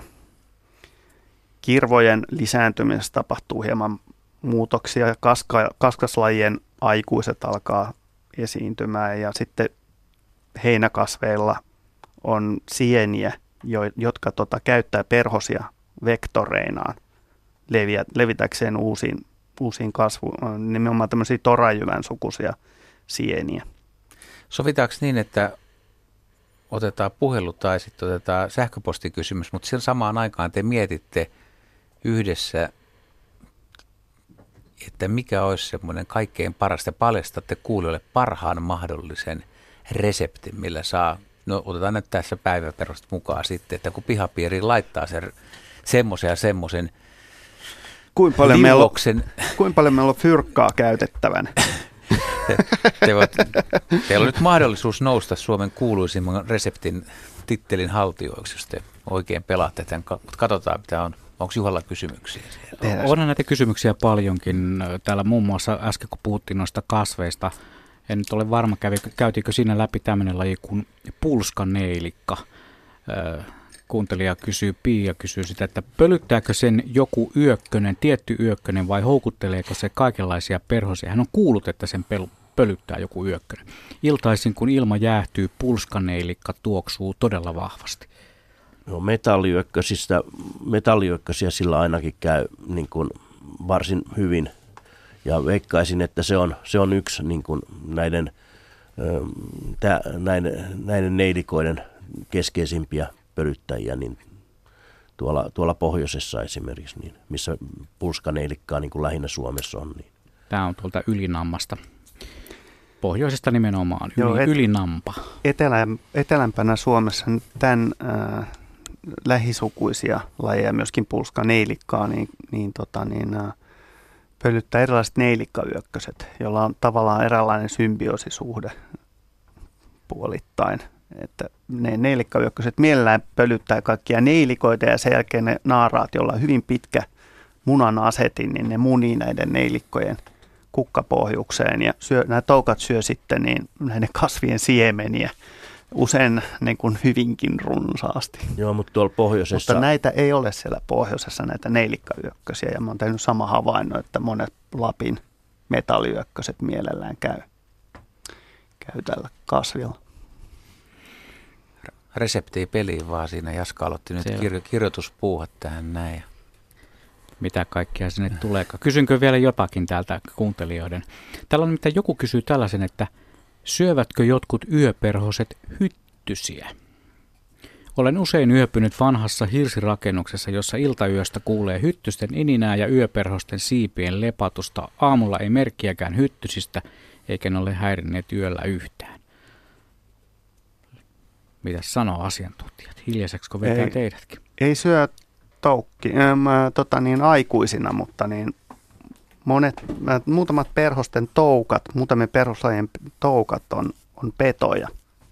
Ja niiden tiedetään käyttävän ravinnokseen muun muassa kirvoja tai mitä tahansa tarpeeksi typerää pehmeää kuoresta eläintä, joka tulee eteen eikä omaa mitään erityisiä puolustuskikkoja, kuten esimerkiksi luteet omaa ne syö muita perhostoukkia. Ja tota, esimerkiksi petoyökkösellä on aika jännä, jännä tapa, että se todella mielellään syö, syö pakkasmittareiden toukkia tammissa. Mutta sitten ne taas tunnistaa nämä petoyökkösen toukat toisensa karvojen perusteella ja ne ei kovin mielellään ota sitä riskejä, että ne rupeaa pureskelemaan toisiaan. Ja, mutta muuten perhoset niillä ei ole semmoisia leukoja, joilla ne pystyisi niin kuin viimeistelemään saalistaan. Oikeastaan niin kuin muutam, muutamalla yökkössuvulla on kyky imeä verta tai, tai visvaa tai muuta isojen nisäkkäiden silmäkulmista ja, ja tota, noin poispäin, mutta niillä on vielä vähän matkaa ollakseen hyttysen veroisia tota, niin, vihollisia ihmiskunnalle. Että sitten tätä on kysytty, täältä on, täällä on useampia kysymyksiä. Näitä on tullut mulle myös henkilökohtaisesti puhelimitse, että kysy, kysy herroilta tätä ja täällä. Että tämä valon maaginen kutsu. Siis minkä takia yöperusta tietyt lait tulee valolle?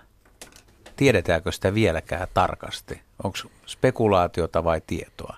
Vai onko mitään? No se kyllä tiedetään, että, että tota sekä linnut että hyönteiset käyttää öisin ja oikeastaan päivisinkin niin auringon polarisoivaa UV-säteilyä niin kuin määrittääkseen auringon paikan. Ja niillä on sisäinen kello ja tällä, tällä kombolla ne tavallaan pysyy kartalla. Monilla hyönteisillä on hyvinkin tarkat reviirit elämässään, jotka ne tunnistaa niin kuin ilmeisesti ihan tavallaan karttapohjalta ja ja ne tietää sitten, minne ne on menossa, niin tämän tota, niin, paikkatietojärjestelmänsä avulla. Ja on myös havaittu, että esimerkiksi Grönlantiin siirtyvät niin gamma-yökköset, niin ne tietää, että tuolla jossakin parin viikon, lentoma, viikon lentomatkan päässä on Grönlanti, jossa on todella herkullisia vihreitä kasvia, joiden takia Pohjois-Afrikasta kannattaa lentää sinne joka vuosi ja sitten seuraava sukupolvi takaisin. Ja, ja ne esimerkiksi on tutkittu, että ne, niiden niin kuin lentosuuntaa voidaan mä, niin kuin muuttaa näyttämällä niille taivaan kantta eri asennoissa. Niin ne vaihtaa suuntaa sen mukaan, miten se taivaankannen asento laitetaan niille näkyviin. Mutta siis tarkoittaako se sitä, kun sulla palaa lamppu, se perhonen tulee siihen lampun valo pyörteeseen, niin se lähtee, se lähtee kiertämään niin, no, sitä, se pitää sitä kulmaa jotenkin samana vai mitä siinä? Sanotaan näin, että, että aurinko näkyy näille perhoselle, koska se UV-polarisoinen näkee sen paikan. Ja on oikeastaan kaksi hetkeä, jolloin se on ongelmallinen. Silloin kun se on pysähtyneessä tilassa lakikorkeudessa tai sitten täsmälleen niin, kuin niin kaukana kuin olla ja voi. Niin silloin niin kuin tämä lento yleensä pysähtyy hetkeksi, koska ne ei tiedä, mikä se kulma on. Se on vaikea se paikan määritys. Kun perhonen lentää, niin se tietysti olettaa, että se voimakkain UV-säteilyn tota niin, lähde on aurinko tai vaihtoehtoisesti kuu, johon ne kyllä pystyy sopeutumaan, mutta, mutta joka saa ne vähän sekaisin, varsinkin täysikuu aina välillä.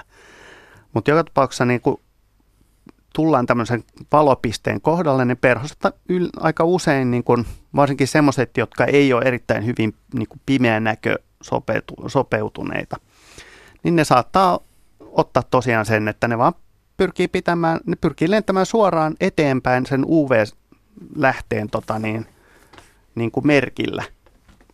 Ja sitten kun se onkin yhtäkkiä tuossa 10 metrin päässä, niin sitten ne vetää niin kuin ympyrää. Tämä on mun mielestä looginen selitys.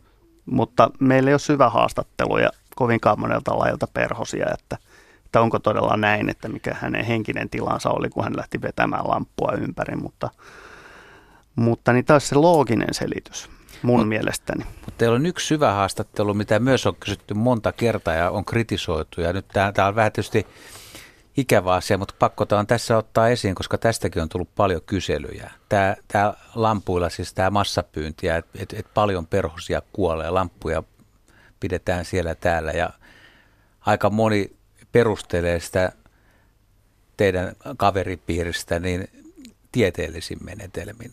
Kuinka, kuinka monella oikeasti on, on lupa käyttää, niin kuin, että, että mä pyydystän tieteellisin menetelmin, että voisiko sanoa, että mä keräilen niitä ja, ja siinä nyt sattuu kuolemaan aikamoinen joukko hienoja yksilöitä.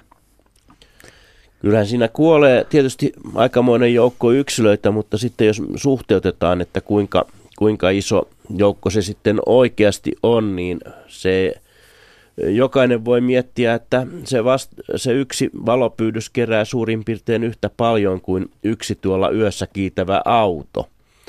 Eli, eli niin jokainen auto pyydystää aivan yhtä paljon niitä perhosia tuolla mm, Suomen yössä ja niitä on kyllä mm, paljon paljon enemmän. Ja, ja niin sitten toinen, mihin voidaan verrata, on, on, on, että kuinka paljon yksi lintupesue tarvitsee hyönteisiä, siis toukkana tai ä, aikuisena, niin, niin, niin sekin on varsin valtava määrä ja vastaa lähestulkoon samaa määrää. Eli, eli vaikka, vaikka niin näitä, näitä niin perhosia suhteellisen paljon, tai siis monen mielestä paljon sinne kuolee, niin, niin tiedostamatta me, niin, niin monet muut asiat niin tappaa perhosia ö, yhtä paljon. Ja sitten meillä on oikeasti sellaisia asioita tai juttuja, jotka tappavat niitä sitten vielä paljon paljon enemmän. Eli, eli, eli loiset, loispistiäiset, loiskärpäset, on, on, se, on, on sitten sellainen ryhmä, joka pystyy oikeasti romahduttamaan peruslajien populaatioita ja, ja sitten vielä niin kuin suurempi romahduttaja ja kadonaiheuttaja niin on, on johonkin aikaan sattunut huono säätilanne. Siis tulee liian suuri kuivuus, liian suuri kosteus, kylmyys, tämän, tämän kaltaisia, niin, mm-hmm. Nämä kaikki vaikuttaa – ja, ja sit, sitten niin kuin monta kertaa, eli, eli niin kuin suhteellisesti ottaen, niin tämä ei ole kuitenkaan niin kuin kovin, kovinkaan, tai siis se on hyvinkin marginaalinen juttu tuon, tuon luonnon kokonaisuuden kannalta. Mutta mut niin, sitten, sitten niin kuin ihan vastaavasti, niin äh, tässä oli esillä just lehtinunna, ja ihmiset on huolissaan, kun lehtinunna, siis yksi pe- yöperhoslaji, äh, leviää Suomeen ja se tuhoaa metsät – niin, niin, niin ni, niitä pitäisi sitten niin kuin, monen mielestä niin kuin saada tapettua mahdollisimman paljon, että ne ei tulisi tänne, koska se ehkä käy kukkaron päälle. Ja, ja, ja niin, tämä on niin kuin oikeasti sellainen niin kuin, hyvin moni, monipiirteinen asia. Ja, ja se, mikä näihin perhospyydyksiin liittyy, että näiden kautta sitten saadaan myöskin suojelua ja, ja mm, ylipäätänsä tieteellistä tutkimusta hyödyttävää tietoa. Jokainen voi miettiä, että kuinka paljon me saataisiin tietoa esimerkiksi kaloista, jos niitä käytäisiin vain tuolla meressä sukeltamassa. Kuinka paljon me tiedettäisiin, mitä kaloja siellä on ja, ja, ja kuinka paljon niitä on. Eli, eli niin yöperhosista on kyllä todella, todella vaikea saada ö, tietoa muuten, muulla tavalla. Joo, mä sanoisin tähän sen, että on tietenkin niin kuin eettisesti pohdittavaa se, että onko oikein tappaa vasiten hyönteisiä, koska tämmöinen niin kuin automaattipyynnys, niin siinähän on jokin tainnuttava aine ja niin poispäin, jolla, jotta siellä olisi jotain katsottavaakin jäljellä, eikä pelkkää siipisuonipölyä, kun se avaa, ja, tai ampiaisten tai muurahasten juhlat. Ja, ja tämä onkin ihan semmoinen, niin kuin, semmoinen juttu, joka se harrastajan sietää miettiä, että, että niin kuin tosiaan, että, että kun eläimiä tapetaan, niin se vähimmäisvaatimus on sen, että se, että koitetaan saada sitten myöskin jotain semmoista konkreettista niin kuin tietoa siitä, ainakin niin kuin, että lajilista, että miten kukin itse pystyy määrittämään lajeja, että mitä lajeja on tullut ja suunnilleen kuinka paljon. Ja sitten erityisesti, jos siellä on uhanalaisia lajeja havaittu, niin, niin, tota niin pistää niistä sitten niin kuin ensin paperille ja sitten myöhemmin tietokoneelle ja vaikkapa tuonne www.lajifiin kautta, niin, niin, tota niin museo tietovarastoon ja, ja sillä tavalla me saadaan niin kuin parhaimmillaan hyvinkin nopeaa ajantasaista tietoa vaikkapa perhosvaelluksista, kuten esimerkiksi tässä Lehtinunna-tapauksessa, niin mun mielestä oli aika tyylikäs suoritus, että tosiaan niin kuin metsän tutkimuslaitokset ja muut tyypit niin on telineissä, mutta niin kuin me saadaan, saatiin parissa päivässä selville se, että, että noin 50 kilometriä leveällä kaistalla Suomeen on saapunut lehtinunna naaraita ja me tiedetään jopa, että mihin kellon aikaan niitä tuli. Niitä tuli noin yhden ja kahden välillä ää, 10. päivä ää, elokuuta ja, ja suoraan voidaan ilmavirtauksista katsoa, että mihin tämä tuholaislajin naaraat on voineet tämän ilman ää, tota niin, ilma tota, niin, virtauksen mukana niin kuin lentää ja laskeutua ja voidaan periaatteessa ennustaa, että mille alueelta voidaan olettaa niin kuin niitä löytyvän sitten kotimaisina ensi vuonna, kun naarat on munineet. Ja, ja se on aika, aika fantastista niin kuin ajatella, että saadaan tällaista tietoa hyönteisten, hyönteisten niin kuin leviämisestä ja muusta ne vaan nyt niin kuin, vähän niin kuin ilmaantuu kuin sienet sateella nykyään, me, niin kuin, tai on aiemmin, niin kuin, kun hyönteiset on levinnyt, mutta tämmöinen niin kuin automaattipyydyssysteemi, jota, jota niin kuin tarpeeksi usein koetaan, niin sillä, sillä saadaan todella tarkkaa tietoa siitä, että miten hyönteiset vaeltavat ja voivat vaeltaa. Että. No ja sitten täytyy mainita vielä, että, että niin ilmaston lämpenemisen seurannassa perhoset on erittäin – merkittävä ryhmä, eli laithan on levinnyt. Peruslait, monet peruslait, eteläinen lajisto on levittäytynyt paljon pohjoisemmaksi ja, ja, ja niin peroset on tässä suhteessa se ää, niin kuin oikeastaan ainoa niin kuin eliöryhmä, missä pystytään niin kuin tällä hetkellä jo osoittamaan, että ilmaston lämpeneminen oikeasti vaikuttaa tai on vaikuttanut. levinneisyyteen. Täällä, on, täällä otetaan vielä sen verran kritiikkiä. Tilari Paraisilta vielä lähettää kuitenkin, että että tämmöisellä massapyynnillä niin kun sieltä tulee harvinaisia lajeja, tuleeko sieltä myös rauhoitettuja lajeja ja vielä, että onko tämä niin ainoa harrastus, missä rauhoitettujakin eläimiä saadaan lähes lakisääteisesti pyytää, plus se, että vastatkaa siihen, että onko mahdollista, että joku valorysä vaikuttaa, että tietty populaatio katoaa, että onko se myös vaarallista? Mä voin ottaa tuon tuon asian, eh, siis, siis rauhoitettuja lajeja ei käytännössä tule valopyydyksiin ollenkaan, koska meidän rauhoitetuista lajeista lähes kaikki on päiväperhosia tai päivällä lentäviä lajeja. Ja, ja niin, eh, et, et sanotaanko näin, että Suomessa kuolee esimerkiksi autoonnettomuuksissa paljon enemmän ää, eh, susia, karhuja – kuin mitä pyydyksiin tulee rauhoitettuja perhoslajeja. Siis niitä tulee ehkä mm, niin kuin yksi, kaksi, niin kuin, sanotaan, että läheskään joka vuosi niitä ei tule ollenkaan ja parhain, tai niin kuin, sellaisina vuosina kun niitä on tullut, niin, niin lukumäärä on niin kuin 1-2 koko maassa.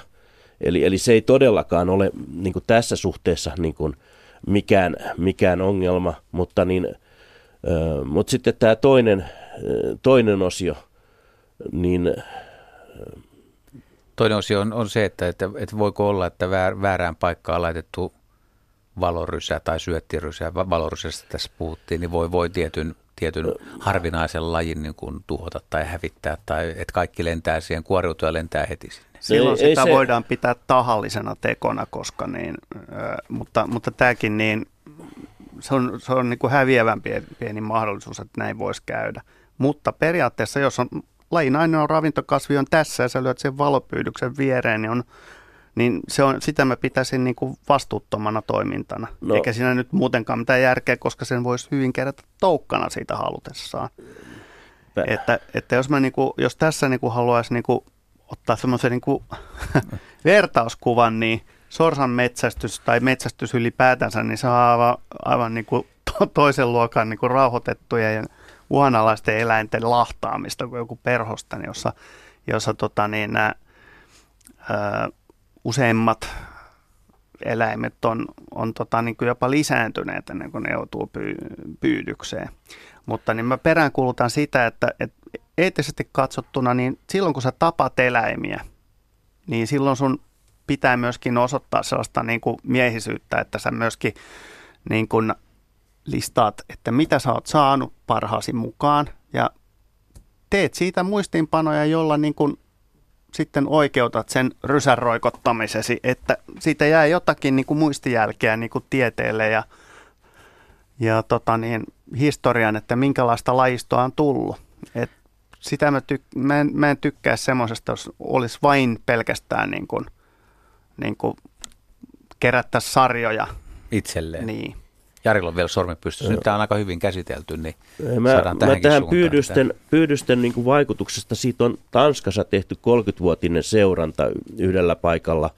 Ja, ja mikä tämä pyydyksen vaikutus oli, niin, niin se itse asiassa lisäsi sekä sinne, sinne niin kuin nimenomaan siinä lähellä kasvavi, ravint, ravintokasvinaan kasvavien kasvien – tai siis kun siinä, mitä pyydyksen ympäristössä, ympäristössä oli niitä perosten ravintokasveja, niin, niin, niin vuosien mittaan niiden yksilöiden yksilömäärät siinä seurannassa lisääntyi ihan merkitsevästi. Ja mä, mä olen itse huomannut täsmälleen samanlaisen tilanteen. Mulla on yksi pyydys, joka on nuokkukohokkikasvuston vieressä. Ja sillä elää yksi pussikoila, jonka toukka on helposti havaittavissa niin ne pyydyksen lähellä olevat kasvit ovat aivan täynnä sen lajin toukkia. Ja sitten kun mä menen viiden metrin päähän, mä löydän niitä edelleen jon- jonkun verran. Ja sitten siinä kasvustossa, kun menee kauemmaksi, niitä saa oikeasti alkaa etsimään. Eli, eli niin se pyydys kyllä konsentroi niitä siihen lähiympäristöön, mutta mä uskoisin näin, se ei kyllä niin kuin siihen populaatioon, se ei lisää sitä, mutta ei se myöskään sitä vähennä. Hyvä. Eiköhän asia tullut harvinaisen selvästi käsiteltyä. Me otamme seuraavaksi puhelinyhteyden Vantaan suuntaan. Siellä on Timo. Tervehdys. No, terve, terve. No niin, ole hyvä. Joo, mä ihmettelen, kun mä en ole koskaan nähnyt niin isoja perhosia. Kun tota, yksi aamu, kun menin hakemaan lehteä tuolta, niin mulla oli semmoinen harjanvarsi seinää vasten. Siinä oli kaksi tuommoista, jotka mä myöhemmin yritin tunnistaa äh, tammikiiteiksi. Ja niillä oli perät kiinni toisissaan. Ja sitten kun meni aikaa, niin sitten oli erillään toisistaan ja ne koko päivän roikku siinä tota noin, niin harjanvarressa ja ei ollut kuvaa puhelinta siinä vaiheessa. Niin, niin kun oli peräkkiin toisissa, toisissaan, niin rakensiko ne uusia tammikiitejä? No ei ne tammikiitejä siinä kohtaa rakentanut, koska mä en millään usko, että ne oli tammikiitejä, mutta poppelikiitejä esimerkiksi saattaisi olla. Tammikiitejä lähinnä Suomeen esiintyy Etelä-Puolassa, että, ja sitä ei ole koskaan niin kuin, tavattu mm, edes Keski-Puolassa tai siitä pohjoiseen. Eli, eli niin, sen takia mä en siihen usko, mutta poppelikiitejä on, on, muodoltaan ja kooltaankin hyvin saman oloinen laji ja uskoisin, että, ja, ja se on meillä Etelä-Suomessa – yleinen haavalla elä, toukkana elävä laji. laji. Ja tässä kohtaa niin, niin kyse oli nimenomaan siinä, kun ne oli yhdessä peräpäät kiinni toisaan, niin nehän paritteli, eli, eli siinä tapahtui nimenomaan tämä li, lisääntymisen alkuvaihe. Joo, se oli hassu, vaan eikö se ollut siis poppelikiitejä? Se oli semmoista niin kuin, ää, deltasiitet, missä oli mustat raidat, mä kattelin tuota tilistä, niin ne väitti, että se on niin joku tammikiite. Joo, mutta katoppa sitä, katoppa sitä poppelikiiteän kuvaa sieltä ja mieti, että voisiko se olla se kuitenkin. Okay. Mustat raidat kuulostaa lähinnä matarakiiteältä. Ei se muoto ei täsmää. No joo, teltta joo. No, mutta pääasia on pääsen se, mitä ne oli siellä tekemässä. Vissiin. Okei, okay, Isot, isot ja siinä mm. ne viihtyi koko päivän. Siinä, tota, no, jos ne häipyy seuraavana yönä. Mitä sä oot, poppelikiitejä tai? No haapapi, poppelikiitejä ja haapakiitejä on ne, ne lait, mutta kyllä mä tämän poppelikiiteän täältä melkein. Ja silmäkiitejäkin on sitten semmoinen, mitä voi vielä vähän katsoa. Niin. Okay. Niin sille ei välttämättä näy siellä mm, ne, ne silmät. Niin ei takaisin, mm, ne ei näy siinä niin, tilanteessa nimenomaan. ollenkaan. Okei. Okay. Kiitokset Peräpäät oli yhdessä mm. ja tekivät. Tekivät lisää kiitoja. Hyvä, okay, kiitoksia kiva. Timo Kiitti. tästä. Joo. Moi moi. Moi moi. Hei, meillä muuten tuosta kyselystä jäi ne kaksi lajia vielä kertomatta, eli iso kiitäjä ja tammikehräjä. Iso mittari. To, anteeksi, joo, iso mittari, joo, tietenkin. Ja meillä menee tuo kyselyarviointi menee tuossa viiden minuutin kuluttua kiinni. Ihan eli... puolen minuutin luonnehdinta saatte valita iso Mä otan iso mittarin. Siis se on mm, niin kuin yksivärisen vihreä perhonen näin ensisilmäyksellä on siinä vähän, vähän jotain, mutta etusiipi ja takasiipi, niin ensin vaikutelma on, että se on täysin vihreä. Vihreä ja se on varsin suurikokoinen lai kuitenkin yöperhoseksi. Eli, eli siis siipien kärkiväliltään ehkä 4-5 senttiä. Tammi kehrää melkein koko Suomen levinnyt isokokoinen kiiteälaji, jonka naaraat on, on tota, vaaleanruskeita ja, ja suuria ja koiraat sitten semmoisia pähkinänruskeita keltaisilla kellertävillä poikkipiiruilla. Ja Pohjois-Suomessa lajilla on yleensä kaksivuotinen kehitys ja Etelä-Suomessa yksivuotinen kehitys, mikä johtaa siihen, että se lentää aikaisemmin kesällä pohjoisessa kuin etelämpänä. Ja, ja tota niin, koiraita näkee päivisin ja naaraat lentävät hämärissä öisin ja nimestään huolimatta se on kaikki ruokainen erilaisilla puilla ja pensaalla, lehtipuilla ja pensaalla lähinnä kuitenkin. No niin, kaikki lajit on nyt esitelty yle.fi kautta Radio Suomi. Siitä oikeasta palkista löytyy edelleen se äänestykseen pääsypaikka ja myös meidän lähetysikkunan kautta pääsee, pääsee mukaan, kun on tarkkaavaisin silmin liikenteessä. Meidän suuri yöperhosilta jatkuu vielä 9 minuuttia 50 sekuntia. Koska sä niitä tuloksia sitten kerrot? Mä kerron sitten, kun tuo äänestys päättyy, eli sopisiko, no. sopisiko vaikka viittavaa, eli viiden minuutin päästä. Selvä. Jos ei ole puhelua, niin sähköposti olisi. Sähköpostia, joo. Joo. Ulla Lahdesta kysyy, että, että minkä takia yöperhoset, kun ne lentää yöllä pimeässä, niin minkä takia osa niistä on niin värikkäitä? Mitä hyötyä perhosille on väreistä? No, ne ei lennä pimeässä omasta mielestään. Että se on aina hyvä muistaa, että niiden näkökyky on, on paljon par- meikäläistä parempi. Että.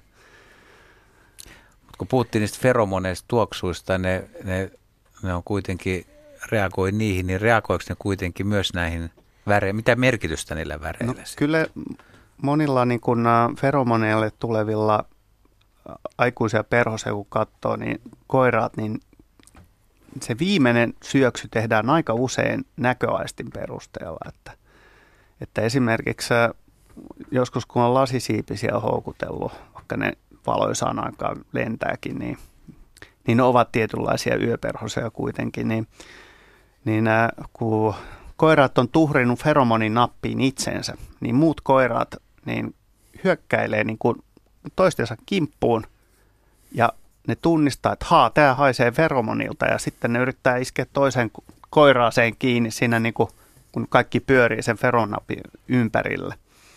Eli ne tunnistaa niin kuin, esimerkiksi lasisiipisten ää, tapauksessa niin tietystä raitayhdistelmistä, niin kuin poikkiraita väri, värityksistä niin ruumiissa niin oman lainsa ja, ja suuntautuu sitä kohden, että esimerkiksi pelkällä atrapilla, joka on tehty jostakin niin kuin vaikkapa langasta, niin tietyn lajin lasisiipinen, kun se vaan haistaa, että tässä on feromonia, niin se osaa etsiä oikeaa tällaista väriyhdistelmää.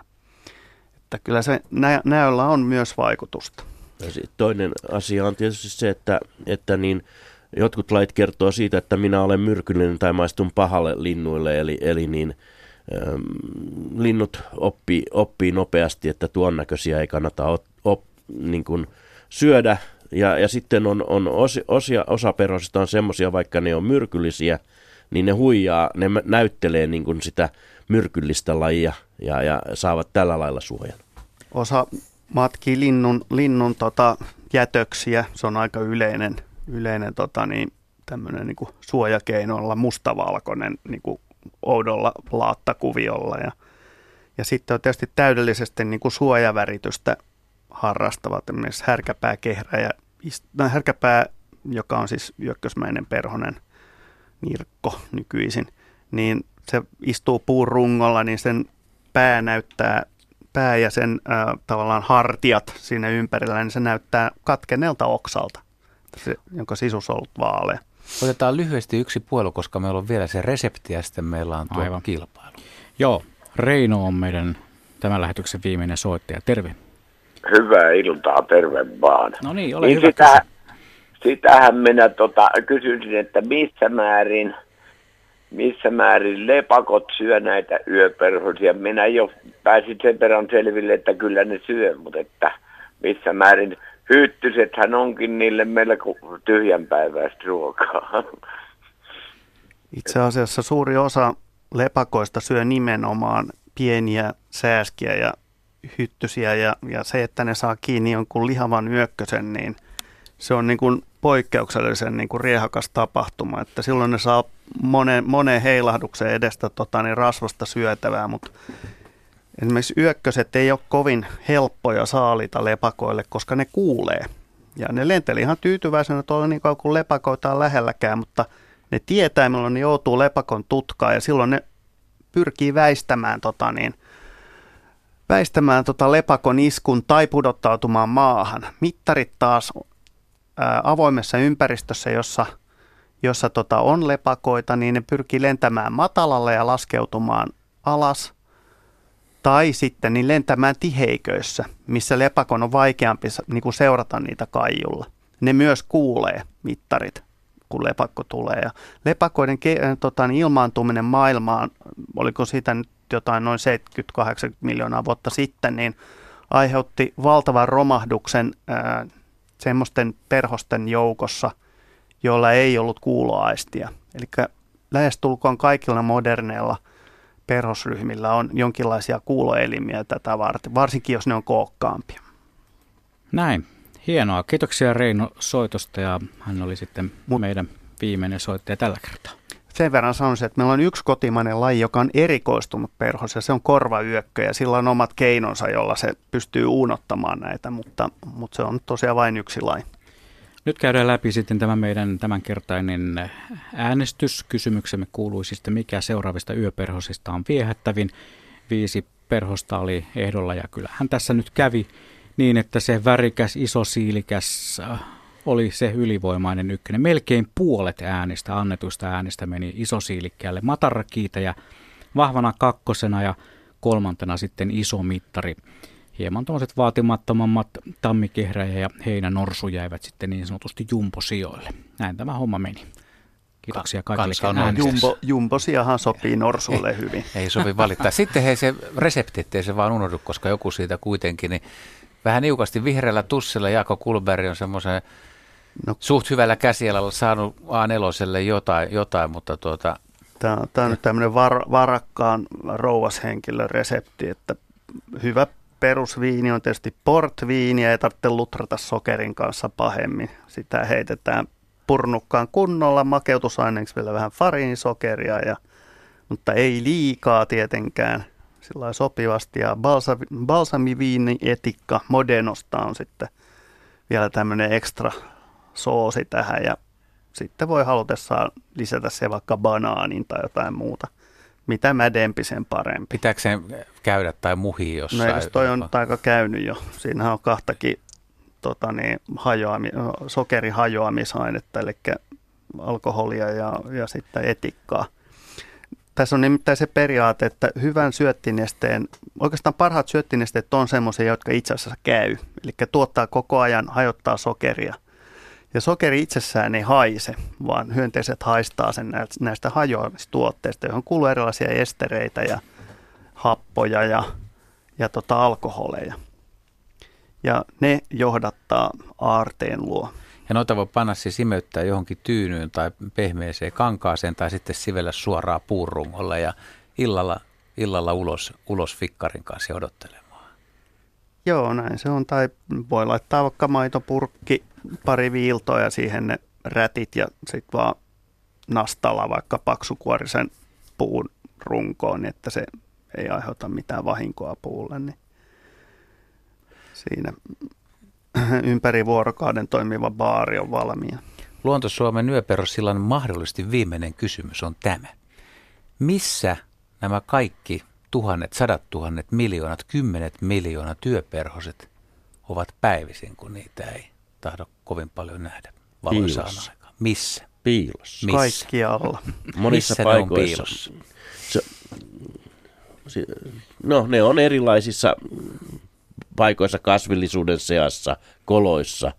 Mm, sitä on oikeasti vaikea tietää. Mutta mut niin ihan yhtä hyvä kysymys on, on sitten, että missä ne perhoset ovat talvella. Niitä on nimittäin ihan yhtä paljon täällä kuin kesälläkin. Mutta ne on todella hurjaa ne määrät, mitä perhosia on he, metsähehtaarilla. Puhutaan yleensä vähintään kymmenistä tuhansista. Joo, eli, eli siis, aikuisenakin. Joo, eli kun tarko- sanon näin, niin, niin munatoukka kotelo on ihan yhtä perhonen kuin aikuinen perhonen.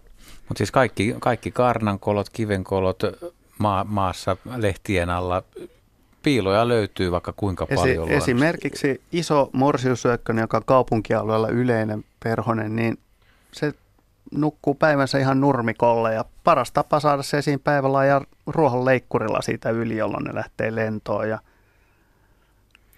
näin kertoi luontoilla hyönteisasiantuntija Jaakko Kulberg ja kiitoksia myös Suomen perustutkijan seuran toiminnanjohtaja Jari Kaitilalle.